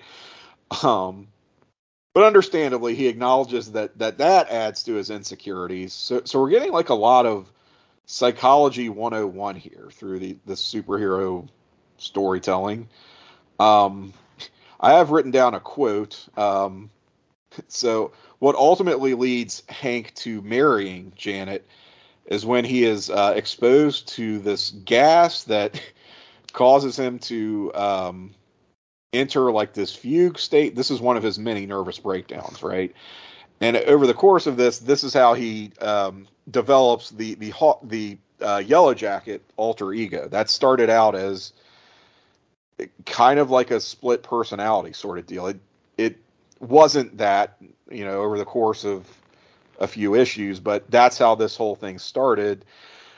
And it was played at the time as Janet taking advantage of that because Hank had cold feet and wouldn't marry her. Mm-hmm. But Yellow Jacket, yeah, Yellow Jacket was so much more assertive, and he's like, "Of course I'll marry this hot broad," kind of thing. And all Hank can say about this, um, in his own defense, so to speak, uh, which it's not, he says, "I guess even some psychotic episodes can be beneficial." Great. So even though his second marriage uh, was born out of a psychotic break, he he sees it ultimately as a good thing. Um, and then towards the end, like we're we're seeing like there are scenes depicting all of these these things that he's talking about via flashback, with the exception of one, and that's the slap. Right? It's very it's towards the end. It's like a oh, and by the way, I also hit her can you believe that? Mm-hmm. And we we don't see it again because they know we better not show this because it's going to all come flooding back to people. Just what a shithead he was and how terrible and personal and um, deeply unforgivable this is. So we're not going to show it, but we will have him actually acknowledge it, which is something he hasn't done in many, many, many, many issues. No issues, in fact, up to this point. So it's kind of the first building block towards, all right, he's at least he can say that it happened and that he did it, um, and he regrets it. Where are we going to go from here? So I think in a lot of ways this this first issue by Roger Stern is a, is a turning point. I don't know. Did did you guys make of that what I did, where it's like they they tell us, but they take care not to show it you know, and that's just in contrast to the rest of this. It, it felt like, like you can definitely tell a new writer had taken over because they're like, oh, we got to get this guy on track. We kind the old writer kind of fucked him up. Um, yeah. But the damage was done. Like, there's no coming back. Like, it would have been an okay villain story. What they should have done, I know Sean's gonna hate me for this. They should have done the Hal Jordan route, where mm. you know Hal goes crazy after Coast City is destroyed, and literally almost, almost kill- as a possession I mean, gimmick. Yeah, that, I mean, is that when he becomes Parallax or whatever the fuck? Yeah, uh-huh, that's, that's uh-huh. when he uh-huh. becomes Parallax, and then they write him off by like him. He sacrificed himself in, in a story, and then he came back as the Spectre and worked his way back up to you know becoming Hal Jordan again through comics ways. Um, and I can't. Mm. It, it's a lot. We, we've we probably went pretty long tonight, but um, it they should have did something like that. Just put him on the back burner because doing this and like still bringing it to the forefront, it's best just to forget it. But if they just would have like, hey, you know, uh, Hank's Hank's in like you know Turks and Caicos helping kids or some bullshit and just write him off there, like you know, just just be done with him and don't try to do this retcon to be like, well, she sort of took advantage of him when he had this mental break and forced him to marry because dude still seems pretty fucking creepy when he's, you know, I'm not saying you can't fall in love with you're 40 and she's 20, but it seems like sure. her. Mm. But but yeah, it, it reads very badly, especially in light of his later behavior, his subsequent behavior here that that we know about. Um, I just I don't know. I, I think it's um you can read between the lines and see how this is selectively emphasizing certain things but de-emphasizing others. It's like a again the, the guy's already been taken apart. The action figure is in pieces, right? And this is rather than a, a deconstruction of, of the character, it, it's almost like a, a reconstruction at a time when these conversations weren't even really happening in comics, and these narrative techniques weren't even really being employed. It, it just feels like an early example of where comics are going to be going, um, especially by the late '80s, right? Um, so I don't know. I, I thought this was a a low key like you wouldn't think so on on the surface, but kind of an influential issue in its in its own way. Uh, and this is again 227. So wrapping things up with 228 through 230. Um, I mean, this is more; those issues are more like kind of standard superheroics, more of what you would expect from Avengers comics. You know, we're gonna now have the actual. Finally, we're getting to the literal trial of Hank Pym. Um, so he is before he he takes the stand in his own defense. Uh, Egghead strikes with his his team of ma- the Masters of Evil. Now I don't know which incarnation of Masters of Evil this is. They've they've been through a lot of rosters. Now they're being led by Egghead, and it's you got guys like uh, Tiger Shark and and Shocker. Uh, Moonstone is in there, founding member of the Thunderbolts, uh, along with the Beetle as well. So I kind of marked out seeing them. So Tim, isn't this the first like inter? Isn't this an iteration of the Masters of Evil that plays out? Yeah, they're literally yeah. referred to, yeah, as yeah. Masters of Evil. Yep. Yep. Okay. Yep. I would is I mean a very a very corny name, but yep. they are longtime Avengers villains. So yeah, I imagine them, you know, seeing any version of them would have been a big deal to readers. It's like, oh shit, they're back, right? Under Egghead. under Egghead. So this will be a, a short lived version yes. of, of the team, uh, mercifully. Uh, so they're going to whisk Hank away. And here, here's where it gets a bit ropey because they're going to try to manipulate him into joining their ranks. And it's basically Hank pulling a Tony Stark on them, right? Where Tony.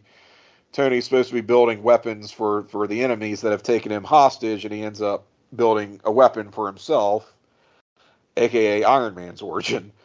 Um, but this is this is Hank doing the same thing, and he turns the table on them, and you know he, he becomes you know the, the hero that that I guess he he never thought that he could be. Right? Um, has these guys on the ropes.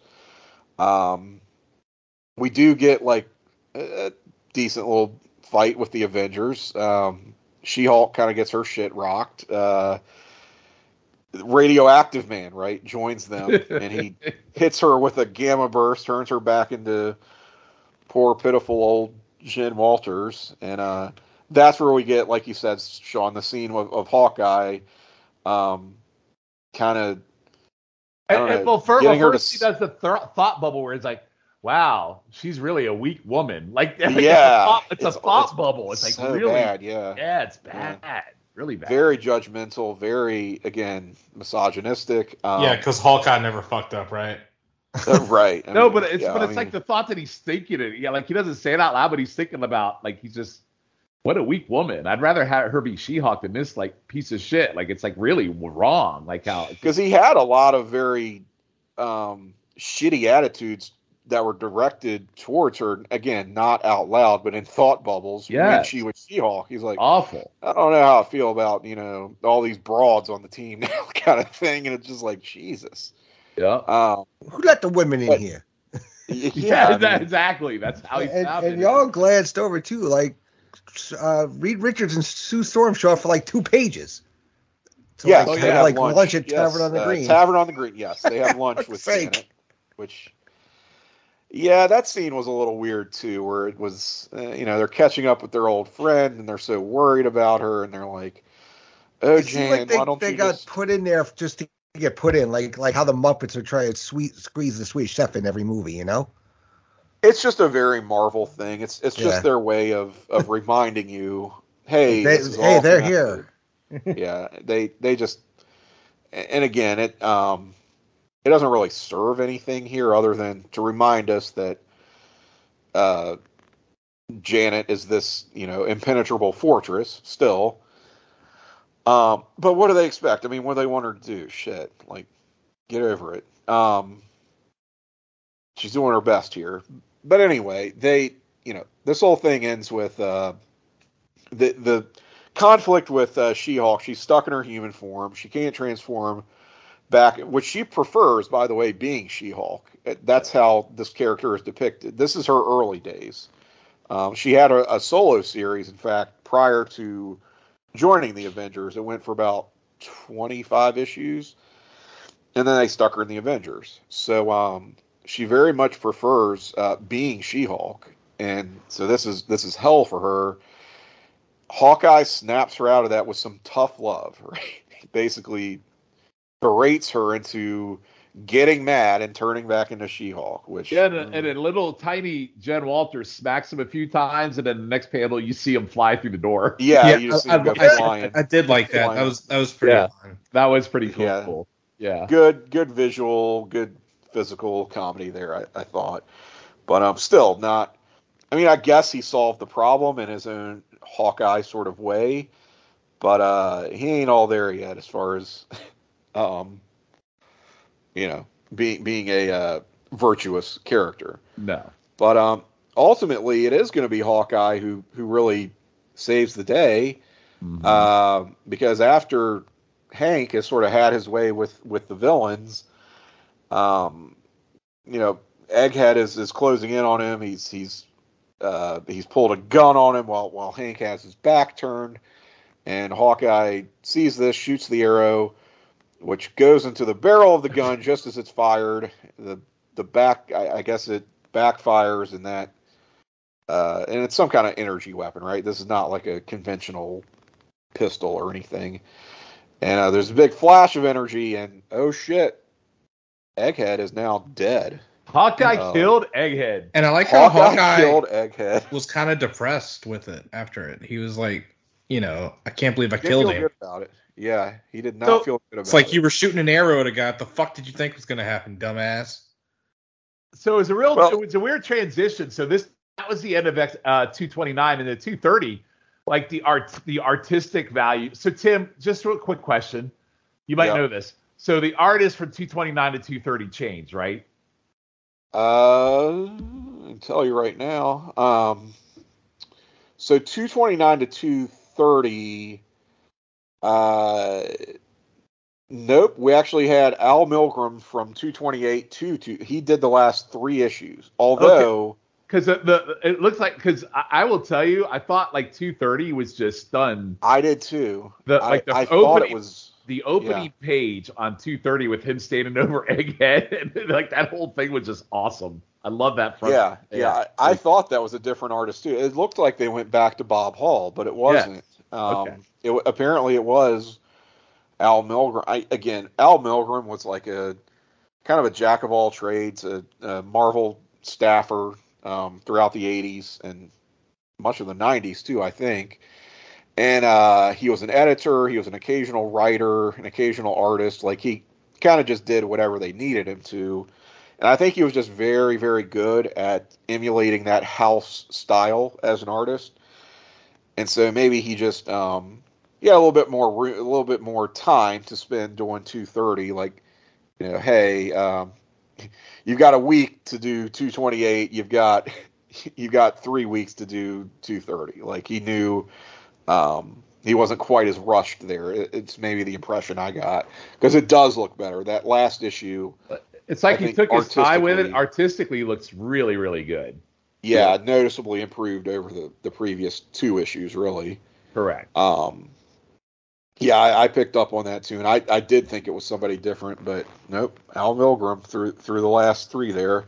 Okay. Um, so yeah, I mean, and two thirty so, serves as more of an epilogue at this point. Like the story is over. I mean, they the Masters of Evil are, are have been rounded up. They're actually going to corroborate uh, Hank's story and, and say, yeah, this was all set up by Egghead. We've even got this this uh, special device that was invented by Tony Stark, who, by the way, completely just disappears. Dipped, uh, yes, exited stage right. Went to rehab. Towards the end of this thing. No, he did go to rehab. He's, yes, actually, he's actually an alcohol. He's actually an alcoholic at this point, I think. Um, oh. Yeah, I want to say in his own stories, he's in his own series, he's kind of going through it. I'm trying to think. Yeah. I actually think he's to, a, a full Just demon in the bottle. No, no, that was early. That was a little bit earlier, but that's also not the co- only also time. covered in another pod, I think. yes, uh, Yes. yeah, which shall not be named. Uh, Yes. But no, I mean that um, that was not his first uh, and only episode uh, of you know alcoholism. So all right, so what is going on in Iron Man comics at this point? I'm curious now. Let me look at Mike's World, and so Iron Man 166, uh, Denny O'Neil, Luke McDonnell. Yeah, Oh. I think this is. Denny O'Neil didn't he write the heroin story for? uh Oh, my ward, Speedy is a junkie. Uh, yes. So he's writing Oh. Iron Man's drunk now too. pretty much. I mean, none of these are jumping out at me as, but yeah, I mean, he did a lot of that alcoholism, and you know, yeah, I think that something was going on in Iron Man comics that pulled him out of the Avengers for sure. Because for him to just disappear like that in the court, and we get no explanation for it, right? If anything, the characters are as kind of in the dark as as we are as readers. So, and it's odd that they don't at least give us a footnote saying, "Hey, if you want to know what's up with Iron Man, check out blah blah blah." You know. Um. Anyway, all that is to say, and, and again, nothing's jumping out at me looking at these covers. As far as, yeah, we're getting to that era where Ah, there uh, it is. 160 Rhodey 169. 169. Black, it's Yep, titled just- Blackout. Mhm. Yeah, and the cover shows him pretty fucked up. I And the very next issue after that, you see um, someone taking off the helmet, and clearly it's Rhodey. It's Rhodey. Yeah, so that's So- definitely. Yeah, there you go. We're right there. Yeah, Yeah. So he's fooked. He's fooked on alcohol. Yeah. Um, I'm glad we sussed that out. Before he, before that happens, though, he invents this little device that uh, it's like a, a football helmet. You put it on your head, and it it uh, basically determines whether you've been subject to mental manipulation. It's it's like a So mind weird. control. It's so It's weird. It's only- a mind it's control def- detecting device. Yeah. And uh, so they use this to get various uh, people off the hook. It's like, um, so they use it on Trish, Egghead's niece, who had been previously manipulated, and it's like, oh my god, uh, he uh, he was mind controlling her all along and planted these thoughts, these fake memories in her head, and so um, they do that with with her and Hank actually volunteers as well because he wants to know um, was was this someone an enemy manipulating me externally to act the way I did, or what, was I in full control of my own faculties? No, Nope, When I hit my wife, when I hit my wife. So this is a pretty important question, right? And I think the story could have maybe could have uh, you know had that that little out built in where it was like oh my gosh unbeknownst to to anyone you were being controlled by egghead all along but it doesn't do that does it? It it says no hank you're responsible for your own actions. And he's he's not really surprised by this. He's like yeah that's about what i thought. Um let's face it guys i really suck. And I mean, he doesn't say it, but he all but says it. And uh, yeah, we get that call back to his to his court martial where um, he just says, "I guess I'll be going now." Uh, and, that, and that's all he says when he he leaves the team. And it's whereas that when it was done that time, it was this very petulant, very very petty, pitiful guy. Um, who is just like, ugh, what a what a slime ball, right? Yeah. to to call back to that here and put another spin on it, it's a little bit more redemptive. I don't know. I, I don't know if it gets us all the way there, but Hey Tim, we let's leave not on a positive note. Let's yeah. not forget the rando again. Another appearance of someone that we saw. In Oh, the yes. Turtles, the random appearance of a Star Fox. Of Star Fox. Yes. Of Star Fox. Yes. Yes. Uh, yeah, we get this weird cutaway um, to Star Fox on Titan. Um, he is an Eternal. Uh, he is Thanos' brother, as a matter of fact. Um, and he is about to join the Avengers. Actually, the very next episode, the very next, uh, very next uh, issue, he does. So there you go. So this is a setup for him to ultimately join the Avengers. He's supposed to be looking after the late Captain Marvel's, um, I guess, girl, love whatever. interest. love yeah, interest. Alysi- this chick Elysius, Yes. and he was like, you know, Marvel, Marvel wanted me to to look after you, but I, I'm being called by the Wanderlust again, because that's his whole thing. He's he's this dashing, lives this life of of Well, well, that's his that's his power too, though. his power is to So basically, he could seduce to people. seduce women. Yes, that's his power. Yes. well to seduce anyone, but Yes, and- primarily primarily it, it's used in a way that makes women fall for him. Played by the swoon- guy from One Direction in the Eternals, by the way. played yes by Harry Styles. Yes. Uh, and at the end of which I kind of hate that character anyway. Um, so I sort of So I'm Well, curious, after Scott, watch- Scott and Andy, did you guys put two to two together that that was the same guy in the comic book as it was in the Eternals? No, I did not. Nope. But I, did, I didn't. I didn't think you did, but now you know. After yeah, this was Harry Styles at the end Yeah. of Eternals. After seeing Harry Styles attempt to act in that shitty movie, Don't Worry, Darling, they probably Yeah. should just. Uh, Well, well, guess what? Now you guys have now seen two characters out of this arc that debuted in this arc. yeah, that's actually pretty impressive that we've Yeah. seen them and they've been re- recently. I, I get what you're saying, Sean. Recently debuted in the MCU. Yep. Um, Mhm. it, I mean, I know with comics we always got to have with like the last page. It's like, oh, and here's our next arc starting, but um, it's uh, Hank Pym sucks. That that's just what Well, my final. Eh, Point. well, I would say the last pan, the last few, the PJs would say, well, we both made some mistake, blah blah blah, and then you see Hank drive off in the sunset, and you see Janet crying in the window with all the Avengers standing behind her, and that's the end of the arc, and then bye bye Hank for a while.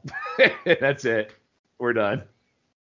Right, and and she finally lets that that wall that that veil Yeah, slip. just- right, she Which I like it. I like that's the final panel because she finally lets it all out, and I think that's a good way Uh, to end it. But he also we acknowledge that he punched her and he did it of his own free will, and I think that was a good way to end it. Actually, I think Roger Yeah. it was Roger Stern, right? it was Rod. Yes, it's all I, I, I think I think he tied it up the right way to do it. He didn't ignore it happened but I think he tied it up the best way he possibly could have. To be honest with you, so Yeah, I mean, I think in a perfect world, you can tell this same story arc with the character. The slap is not necessary. Um, well, no, but he's not the one that did the slap, so he had to no, figure he, he out didn't. of it. No, I'm not putting that on him by any means. I'm just looking big picture wise when we look at the issues we covered and we say, was this a story worth telling? Right with this Yeah. character, and I, I think it is, but I think the They could have told the story without the slap. They could have they done the could whole. have told the same jilted, story without. yeah. Yeah, he's jilted. He's there. angry. He's feeling like a cuck. He needs to do something to feel better, and they could have done it totally without the slap for 100. percent Yep. Yeah, and, and the fact that the slap does exist and did happen means that you kind of have to tread very, very lightly after something like that. And I, I don't know that they really did. And I don't think that Jim Shooter was really the the writer who was who who should have handled that that follow like he shouldn't have done it in the first place but the fact that he did um kind of told you this this is not going to be handled with uh, a light touch. No pun intended, Jim- certainly. Jim, Jim Shooter, the gift that keeps on giving. Um, hey, really, it's fascinating. I want to go back to something earlier, the start of this pod that Chip asked about about basically Scott Lang being Ant Man in the movies. I don't Yeah. think this arc has anything to do with it. What I think, I think Scott Lang is more modern day Ant Man in most people's eyes, and it feels better in terms of the time frame the comics are in now. And I think more people would be familiar with it than they would Hank Pym as Iron Man because or as um, Ant Man because he hasn't been Ant Man for a long time. Do I think it has some symmetry? I don't know. I really don't. I don't think they could tell I the mean- Ant- story. I don't think they could have told the Ant Man story they want to tell with Hank Pym in the role. I don't. I don't think it helps that Hank Pym, founding Avenger, is uh, you know, uh, uh, an abusive. Okay, here's bag, right? so here, but my question is, if they hadn't have told that story in the comics, do you think the Ant Man movie we would have got modern day would have been with Hank Pym in a different movie, or would they wanted to tell the Scott Lang story if Scott Lang had still become Ant Man regardless? I think the real problem is that the Ant Man movie was supposed to happen a lot earlier than it did. And if that had been the case, I think that would have been the time to introduce Hank Pym. But then why put Hank Ant-Man. Pym in the movie at all? That's my whole point. Yeah, well, because because you can uh, if you introduce Hank Pym as as Ant Man, if that Ant Man movie had happened a lot earlier than it did, because remember it was the whole Edgar Wright was going to direct it, but he it just kept getting delayed. was being Edgar Wright. He, yeah, I mean, what you know, come on. Um, and so it didn't happen until ultimately after Age of Ultron, and it's like, well, what's what are the two things Hank Pym is known for? Hitting his wife and creating Ultron. Um, but in the movies, he but in the movie he didn't. I think he would Stark- have if we. Stark I think we. He, yeah, but I think he would have if we had gotten that movie when it was supposed to happen. But so did they need him for Ant Man because he created Pym particles and that was the only way to do it? Um, maybe. I mean, Pym particles are a thing, so it. I mean, it it helps. So it's like, I think they just wanted to explore the concept of a legacy All right. character in the MCU. Who, who do Um, we need to interview? Who do we need to interview to find out? I really need to know now. Yeah, I don't know. Um, Kevin Feige, I guess. uh, Yeah, I'm sure that'll happen. But I, re- it's a really Yeah. interesting question. I'd love to know the real answer. It's really interesting. So, But but to your point, I, I, I think your point is, is well taken. That if if they were that, um, against it, why have him in the movie at all? why have him in, in the movie at all, right? Because they would have found a way around it. They, issue. they could have found a way around it without putting them in it if they wanted to. Is what I'm saying. Yeah, so it, it's sort of like he. It's good enough that we can. It's not so bad that um, we're not going to use him at all, and and we're we're still going to use him in a heroic capacity. But it is so bad that he can't be the character. Yeah, I don't know. I don't know. Maybe Um, the redemption in the movie was they had. Um, you haven't seen the movie yet, have you, Tim? I don't that's- care. It's fine. I was gonna say maybe maybe the Ant Man, Quantumania spoilers. maybe so I was gonna say like the redemption in the third movie was that Janet cheated on Hank Pym with Bill Murray as a way of getting back for the comic. I don't Oh, know. God. I don't. I don't. I don't know. But then he said that he had he hooked up with someone too, and I can't remember her name. Oh. And um, he's like, we have we all have needs. But yeah, I know, but her What? need with her need was with Bill Murray. I mean, Yeah. let's be real. but what if this is gonna sound fucked up? But I had this conversation with a friend. Um, what if when she said that she had sex with Bill Murray, like uh, Hank Pym just backhanded her then? oh God, so it happened, but we God damn it, seen Chip! You made me spill out my water on that. God damn it. Oh my goodness. Um, Wow. yeah, so I don't know. I, I think if I like if I were to redo the Marvel Cinematic Universe, I think, and this is real, just total fan fiction now, right? I, I- think I do include Hank and Janet as founding Avengers. I don't ever have him slap her at any point um, in the course of these movies, but I do probably have him hand the reins off to like Scott Lang at some point, so that you you do get both characters in there, Yeah, right? and we did, and we didn't mention that in this arc, Scott Lang makes a very brief appearance twice. Once he, He goes does, to prison, yeah. once he goes to prison to break Hank out, and then the other one he goes to something with Janet to, I guess, the helmet Well, or he- something. he- with he brings yeah, the he replaces Iron Man in the story at the Yes. end. He's like, Yes. uh, yeah, Tony, uh, Iron Man had a lot to do um, in his own title in so many words. So and he brings the uh, helmet. here's the thing he was working on. He told me to give it to you. Yeah. yeah. and then he's gone again. And Janet kind of he's gone. out. Janet kicks him out because he can't stand to see him shift into Ant Man because it reminds it reminds her. Right. Yeah. Yeah. that's cheesy, but anyway.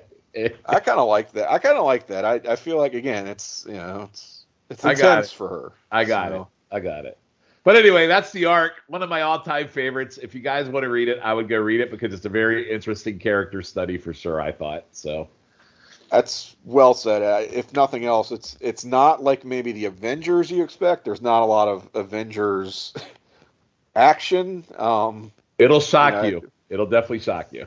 But as a character study, it's it's pretty it's pretty um, interesting, and I I got a lot out of it. I got a lot more out of it than I expected. I mean, I know we're running long, but and I, I've pretty much said my piece as as we've gone along here, but this gave me a lot more just as a sort of comics historian, because um, I do take an interest in just the overall history and um, kind of the tropes, and the ins and outs of of the industry, and this is where I'm like, oh, okay, I see early signs of this sort of thing, right? And how much Marvel God. Cinematic Universe we get out of this arc, and I didn't even realize that until I actually read through it. I mean, it's pretty eye opening. It's pretty insane too. So, yeah.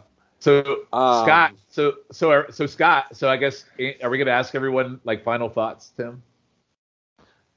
Yeah, I guess. I mean, I I'll just say I, I think I've like I said I, I think I've kind of said you know my whole spiel as, as we've gone along here. I, I, think it's a a valuable character study. Um, I, I think it well it certainly accomplished its initial goal of uh, differentiating Hank Pym from his peers. It gave him a hook uh, that was far different from the other intellectuals of, of the Marvel Universe. But I think you also could have accomplished this without um, having him abuse his wife, which uh, is certainly a decision. I just, it just seems like it was something that was done in haste and quickly realized, oh crap, we just stepped over the line here, and we've got to do damage control. Yeah. Um, but ultimately, Roger Stern salvages that over the course of four issues impressively and ties a neat little bow on it. I think. I thought so. Schiff, Schiff, would you rec- would you would you recommend people to read this one? Did you like it in the end? I would recommend people reading it, um, just because of the historical significance of it. I will. I do agree with Tim. Uh, Shooter got it off to a rocky start, and it didn't seem like he didn't know where the hell he like. I think he might have thought I know where I'm doing A to Z, but I don't know what the hell I'm doing from B to Y. That is so yeah. good point. Yeah. So I think the other, I forgot his name. The guy came in, tried to reclaim Roger, it. Roger Stern. Roger Stern. Um, but, but by that point, it's too far gone. But definitely check it out for, like I said, the historical context of it because, like I said, it's been 40 years and Hank Pym's in, co- in the comic book world is still a wounded soldier, so, soldier like he wounded uh, Janet. Yeah, well, you know what, and I also think that had they been willing, had subsequent writers been willing just to let this go, to let this go, to let it stand, to let Roger Stern's conclusion truly be the final word on this matter. Not that you can't ever bring it up again, but for every writer to come along and be like, well, I'm going to do my redemption story for Hank when it's already been done so many times, and that just keeps it in the collective consciousness. That's why we can't move on from this. I think more than anything, um, but but I think uh, Roger Stern did the heavy lifting here. That if we could have just, I don't want to say drawn a line under it, but but treated this guy as someone who yes, he he abused um, his wife, but he is atoned for that. He's gotten some therapy, and as controversial as that kind of is, it it we we should allow for people to to do better and to get better and to become better as human beings and you know I, I think we that could have been the story of of Hank Pym ultimately but because it just keeps coming around and around and you know they just they can't let this thing go. Um that's why i say ultimately they just should have not done this in the first place. It's, it, just in terms of the one scene that goes too far. Um yeah. but as a character arc it it does have a lot of value. And andy what do you think i mean i liked it it was a, lot to ingest uh, I mean, not a lot of avenging. I mean, they when they did fight, they They right. That's a good ro- point. Not a lot. Not a lot. Not of, a lot of Avengers. Not a lot of Avengers. Uh, some sure. shitty robots and, and, like the C Squad of uh, villains. But I mean, if if you're interested in like you know drama and again soap opera stuff, I mean, it's an interesting story and it played out and had a I mean it had a lot of characters in it too. there was a lot going on. I had I had to get a scorecard out to keep track of who was where and and what. But it was a fun read. I could see why you like it though. So I I, w- I would recommend it, but just know it's not like it's it's yeah it's it's more you know TV you know one hour drama than than two hour yeah. Avenger movie. yeah, yeah. the last thing I'll say on it though is like Hank's not gone long. He goes to the West Coast Avengers. And by the way, his whole thing with robots, I do believe Tim, he also brings back the original Human Torch, Jim Hammond. Oh right, yeah. So so he brings him yeah, back that was, a robot too. Yes, that was a whole thing because they thought that Vision. Yes. Was the original like the original Human Torch, Human Torch yes. is he was repurposed at by Ultron. Correct. To become Vision, and then John Byrne decided he didn't want to do that. Correct. That they were they were separate entities, and said, nope, uh, and I'm going to bring back the original Human Torch. Yeah. so, like, sh- so oh. Schiff and Andy, that's a whole nother that's a whole nother ordeal. There is two Human Torches. One was a robot, and Hank Pym brings him back for the West oh, Coast Avengers. So God. just FYI. Well, I mean, as unkind as as John Byrne's writing was of the Vision, it was actually rather sympathetic of Hank Pym. Um, he he kind of did continue down this path that Stern yes had set him off on, and it sort of was like we're seeing the story of hey, people do have the capacity to change, to change for the better. Which, by and, the way, I, and I think they they threw that out late, much much later. Like they they did a good job of you know kind of keeping up with that. I think he he has a little stint again with the Avengers in the 90s where he comes back as as Giant Man. Yeah. That's during the the Bob Harras run. My God. Yeah. Um, one of my favorites, right? And uh, you know, then they do Heroes Reborn. He comes back. Kurt Busiek does some really good work with uh, Hank and Janet. Um, they, I mean, they end up reconciling ultimately Mm-hmm. Um, but then it becomes the just the parade of nonstop. Well, uh, he's a he's a wife abuser, and now we have to fix him. And it's like, did you not read the past twenty years worth of character work for this guy? Like he been he's been as fixed as he can possibly be. He doesn't need to be fixed again. Tim, and, this is the last thing I'll say, and then because I know we're running late, but staying the West Coast Avengers, it made me think of. Did you ever read the Phantom Rider arc in that series?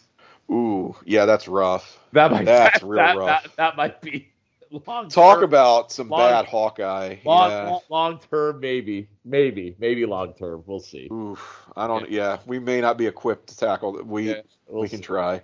Maybe long term. That's down the road anyway. yeah. Um. Yeah, we are running long. Yes. We knew we would, but yep. just to wrap it up, I I will direct people who are more interested in just kind of the background. If you're not going to read the comics and you're just more interested in sort of sort of the backstory here, um, Sean, I think you provided a really good link. It's a Reddit thread actually from the subreddit called Hobby Drama, which I'm not familiar with, but it's called. Uh, it, it, so it's a, a comics centered hobby drama, as, as it implies. But the uh, the topic is titled "The Slap Heard Round the World," uh, and if I can get it to pull up, um, there we go. The slap heard round the world how a single panel destroyed Hank Pym's legacy. And so this is a lengthy, I mean, basically going over what, what we've already covered, but I just found it very well written. Um, this person has a real knack for this sort of thing. It, it, it's written in a way that that's very entertaining and, and easy to follow for as long as it is. Um, and there's a, you know, there, there's a ton, a ton of comments here, just kind of arguing and discussing, and you know, nobody nobody goes too far here, as as is sometimes the case with Reddit, where it's like, ooh, this just became real toxic. Like it, it's a pretty um, civil discussion that I think has had over the course of this uh, this topic here on hobby drama on Reddit. So I got a got a kick out of that. So thank you, Sean. Yeah, it's a uh, great that's a great read. Yeah, for pulling that up. There, mm-hmm. there's a line at one point. I'll just say, um, at one point in the many many um, redemptions that apparently don't redemption stories that don't take, even though he'd already been redeemed for Hank Pym. He opens like a a um a shelter for battered women or something like that, and it's like this was awkward because it it it read a bit like um Darth Vader opening attending the ribbon cutting for a hospital of children stabbed to death by lightsabers. Good lord. Jesus. was the one I mean this is the way it's written, right? Yeah. So there's a lot of lines like that. Um yeah, here we go. It's like Darth Vader cutting the ribbon at a home for children who got stabbed by lightsaber. So I basically did that justice. I don't know if it's that bad, but yeah, a little, little, uh, little rough there. Um, so if you do want to read this, all the issues uh, you can find on Marvel Unlimited. We told you what they were, uh, and there are some collections as well. Uh, on Kindle uh, Comixology, there's a trade that collects uh, issues 212 through 230. So that includes the stuff, you know, that we, the issues we didn't talk about here that aren't directly related to this story arc. I there's a, there's a black a, there's a Black Knight arc in there, by the way, too. Yeah, there sure is. Yeah. Yes. Um. Sucks. Jeez. You suck. You suck, Chef. you're lucky. You to, you're lucky I didn't throw that in there just to be a dick. anyway, well, I'll tell you what does. I'll tell you what does suck once we get off off this call because it's just unrelated. All right. Um, but was disappointing to me about Black Knight. But anyway, uh, I imagine this is probably one of those what Avengers epic um, trades that's just collecting in various volumes correct. the that entire run. Yep. Yeah. Yep. Okay. So and, and then paperback. Um, it'll set you back a good two hundred forty-five dollars apparently on eBay, I guess. Yes. Uh, there's a Marvel Masterworks as well. That's that's a hardback. Um, and it is apparently volume Schiff just distracting me with this DM. Avengers uh, Marvel Masterworks volumes 20, 21, and 22. Again, that's going to give you the story in its entirety. But there's not like a. I gather that there's not a uh, a dedicated trial of Yellowjacket trade that is just these issues. You sort of have to either read them selectively on Marvel Unlimited, um, or get get the uh, the digital collections that include a lot of other stuff as well. So anyway, that is the long and short of it. Mostly the long. This is our longest episode, I'm sure by far. But there's a lot of issues, a lot to cover, and it gave me uh, a ton of entertainment and uh, hopefully you guys a lot of insight. So, all right, let's get out of here. Uh, Sean, do you have anything you would like to promote podcasting wise, social media wise that you uh, want to put out into the world? Uh, I will just uh, promote uh, over on the uh, North South feed, uh, the Seven Months of Danger podcast, where we're going through the history of the Dangerous Alliance. I do that with Schiff, uh, along with Logan and Matt Souza, and we are in the last 10 episodes of that pod series, so please give that one a listen. Awesome. Uh, Scott Shiflett. All right, I'm going to get this like right to? for once. Um, or don't because it's funny if you don't. First, first time for everything. Uh, I got a new podcast here on the Pop feed called Play While You Listen. It's a video game hmm. podcast where I'm joined by a guest every month to go over the biggest news in video games and the releases for the next month. I can be found on um, here. It's coming. It's fucking up now, and that can be found on Twitter at uh, Play Listen Pod and I do YouTube roulette on the wrestling feed with Jake Logan, uh, Matt Souza, and Sean every seven months, uh, and that's it. Very good, Andy Atherton. What do you got going on? Yeah, just check me out on this very feed, part of the Video Jukebox. So every weekday, 8 a.m. I usually do two of them a week. And then every Thursday, I have one of my many podcasts drop, whether it's Blockbuster Rewatch, Pop Goes the Classics, the Pixar Live Watches, the the Disney series, the Muppet Pod, the Cartoon Pod, Laugh-In Theater, lots of fun stuff. Um, and check me out on Stream Lounge. I'm pretty much there every Wednesday night, alternating between Pixar Live Watches and Blockbuster Live Watches. Uh, just got to do uh, all caught up on the MCU. Going to be doing Wakanda Forever as of this recording is our, my next one, and then um, hitting a couple of randos, and then getting into the Star Wars uh, saga, starting at Episode Four in the proper order as God intended. And in Pixar, I believe I am up to the good dinosaur next, which sucks. So not looking Sounds like forward. you're making up Pixar games. Pixar. so I'm making a Pixar movie. Yeah, it's not not good. Good it's either that or Inside Out. I dinosaur. forget which one is next. It, it- they all blend together uh, at some point. And then on the Wrestling Network, check me out on Who's Next, uh, dropping once a month. Myself and Logan going over the previous month of television on the NXT brand. Current product, not the Yes. legacy content like another fine podcast covers on that very feed. Yeah. And then, yeah, just whatever place to be, nation.com, go there, pods, articles, have fun.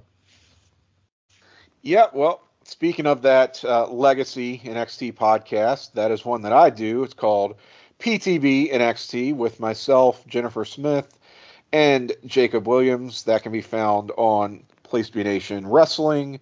Uh, we're in the year 2015 of NXT, going through all the. Uh, we've already covered 2014, so we're doing all the, the weekly TVs and uh, takeovers. And we are rapidly approaching Sami Zayn's rematch.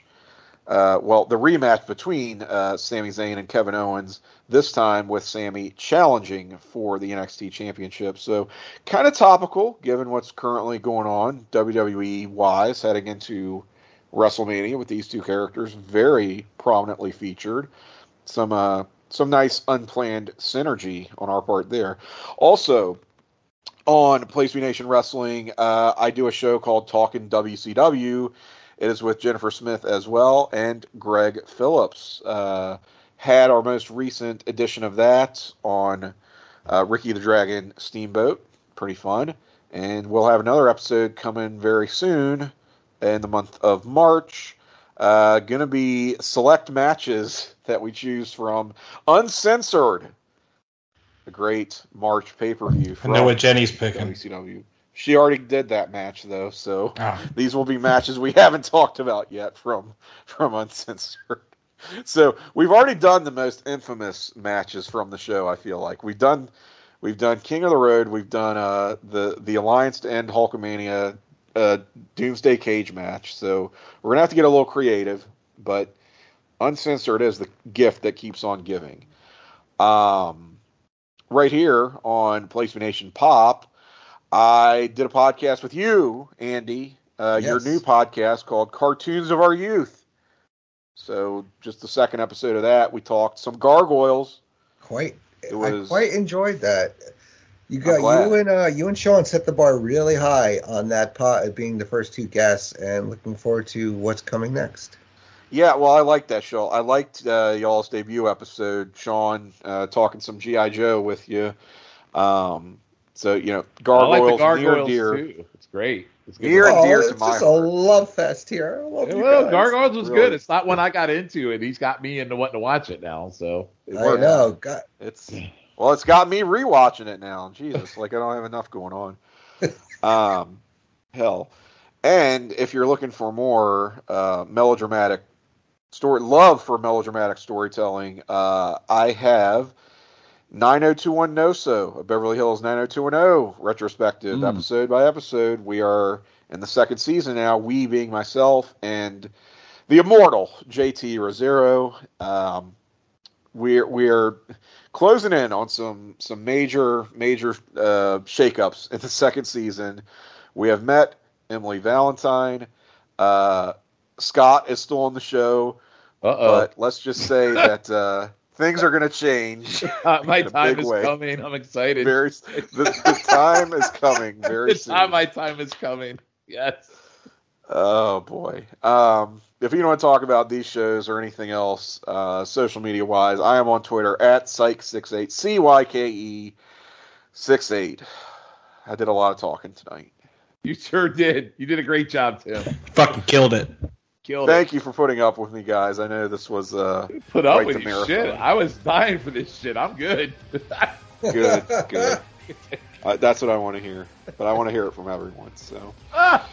hopefully uh, everyone enjoyed this as much as we did. Sean, I you know I look forward as much, if not more, as you. But uh, yeah, I, send us feedback as well if you listened and enjoyed this. If you didn't, that's fine. I mean, we can take it.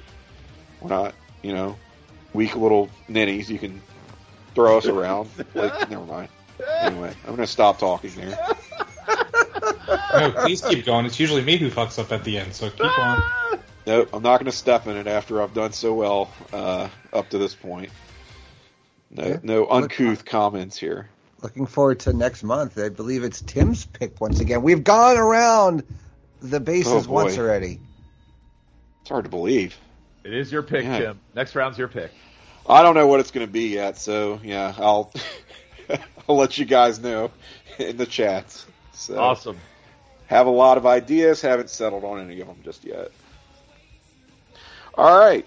Well, that's going to do it for us. We're going to get out of here, but we will see you again hopefully next month. This is a seems like a semi month. It's as monthly as we can make it. I'll put it that way. Well, this one was my Podcast. fault, so we'll see. Not You- really. usually I mean, is. It's well. Anyway, we'll Well, we'll be back when we're back. It won't Go be too fuck myself long. on that one. Let's end this. motherfucker. Let's go. and we'll all go fuck ourselves. Good All night, right. everybody.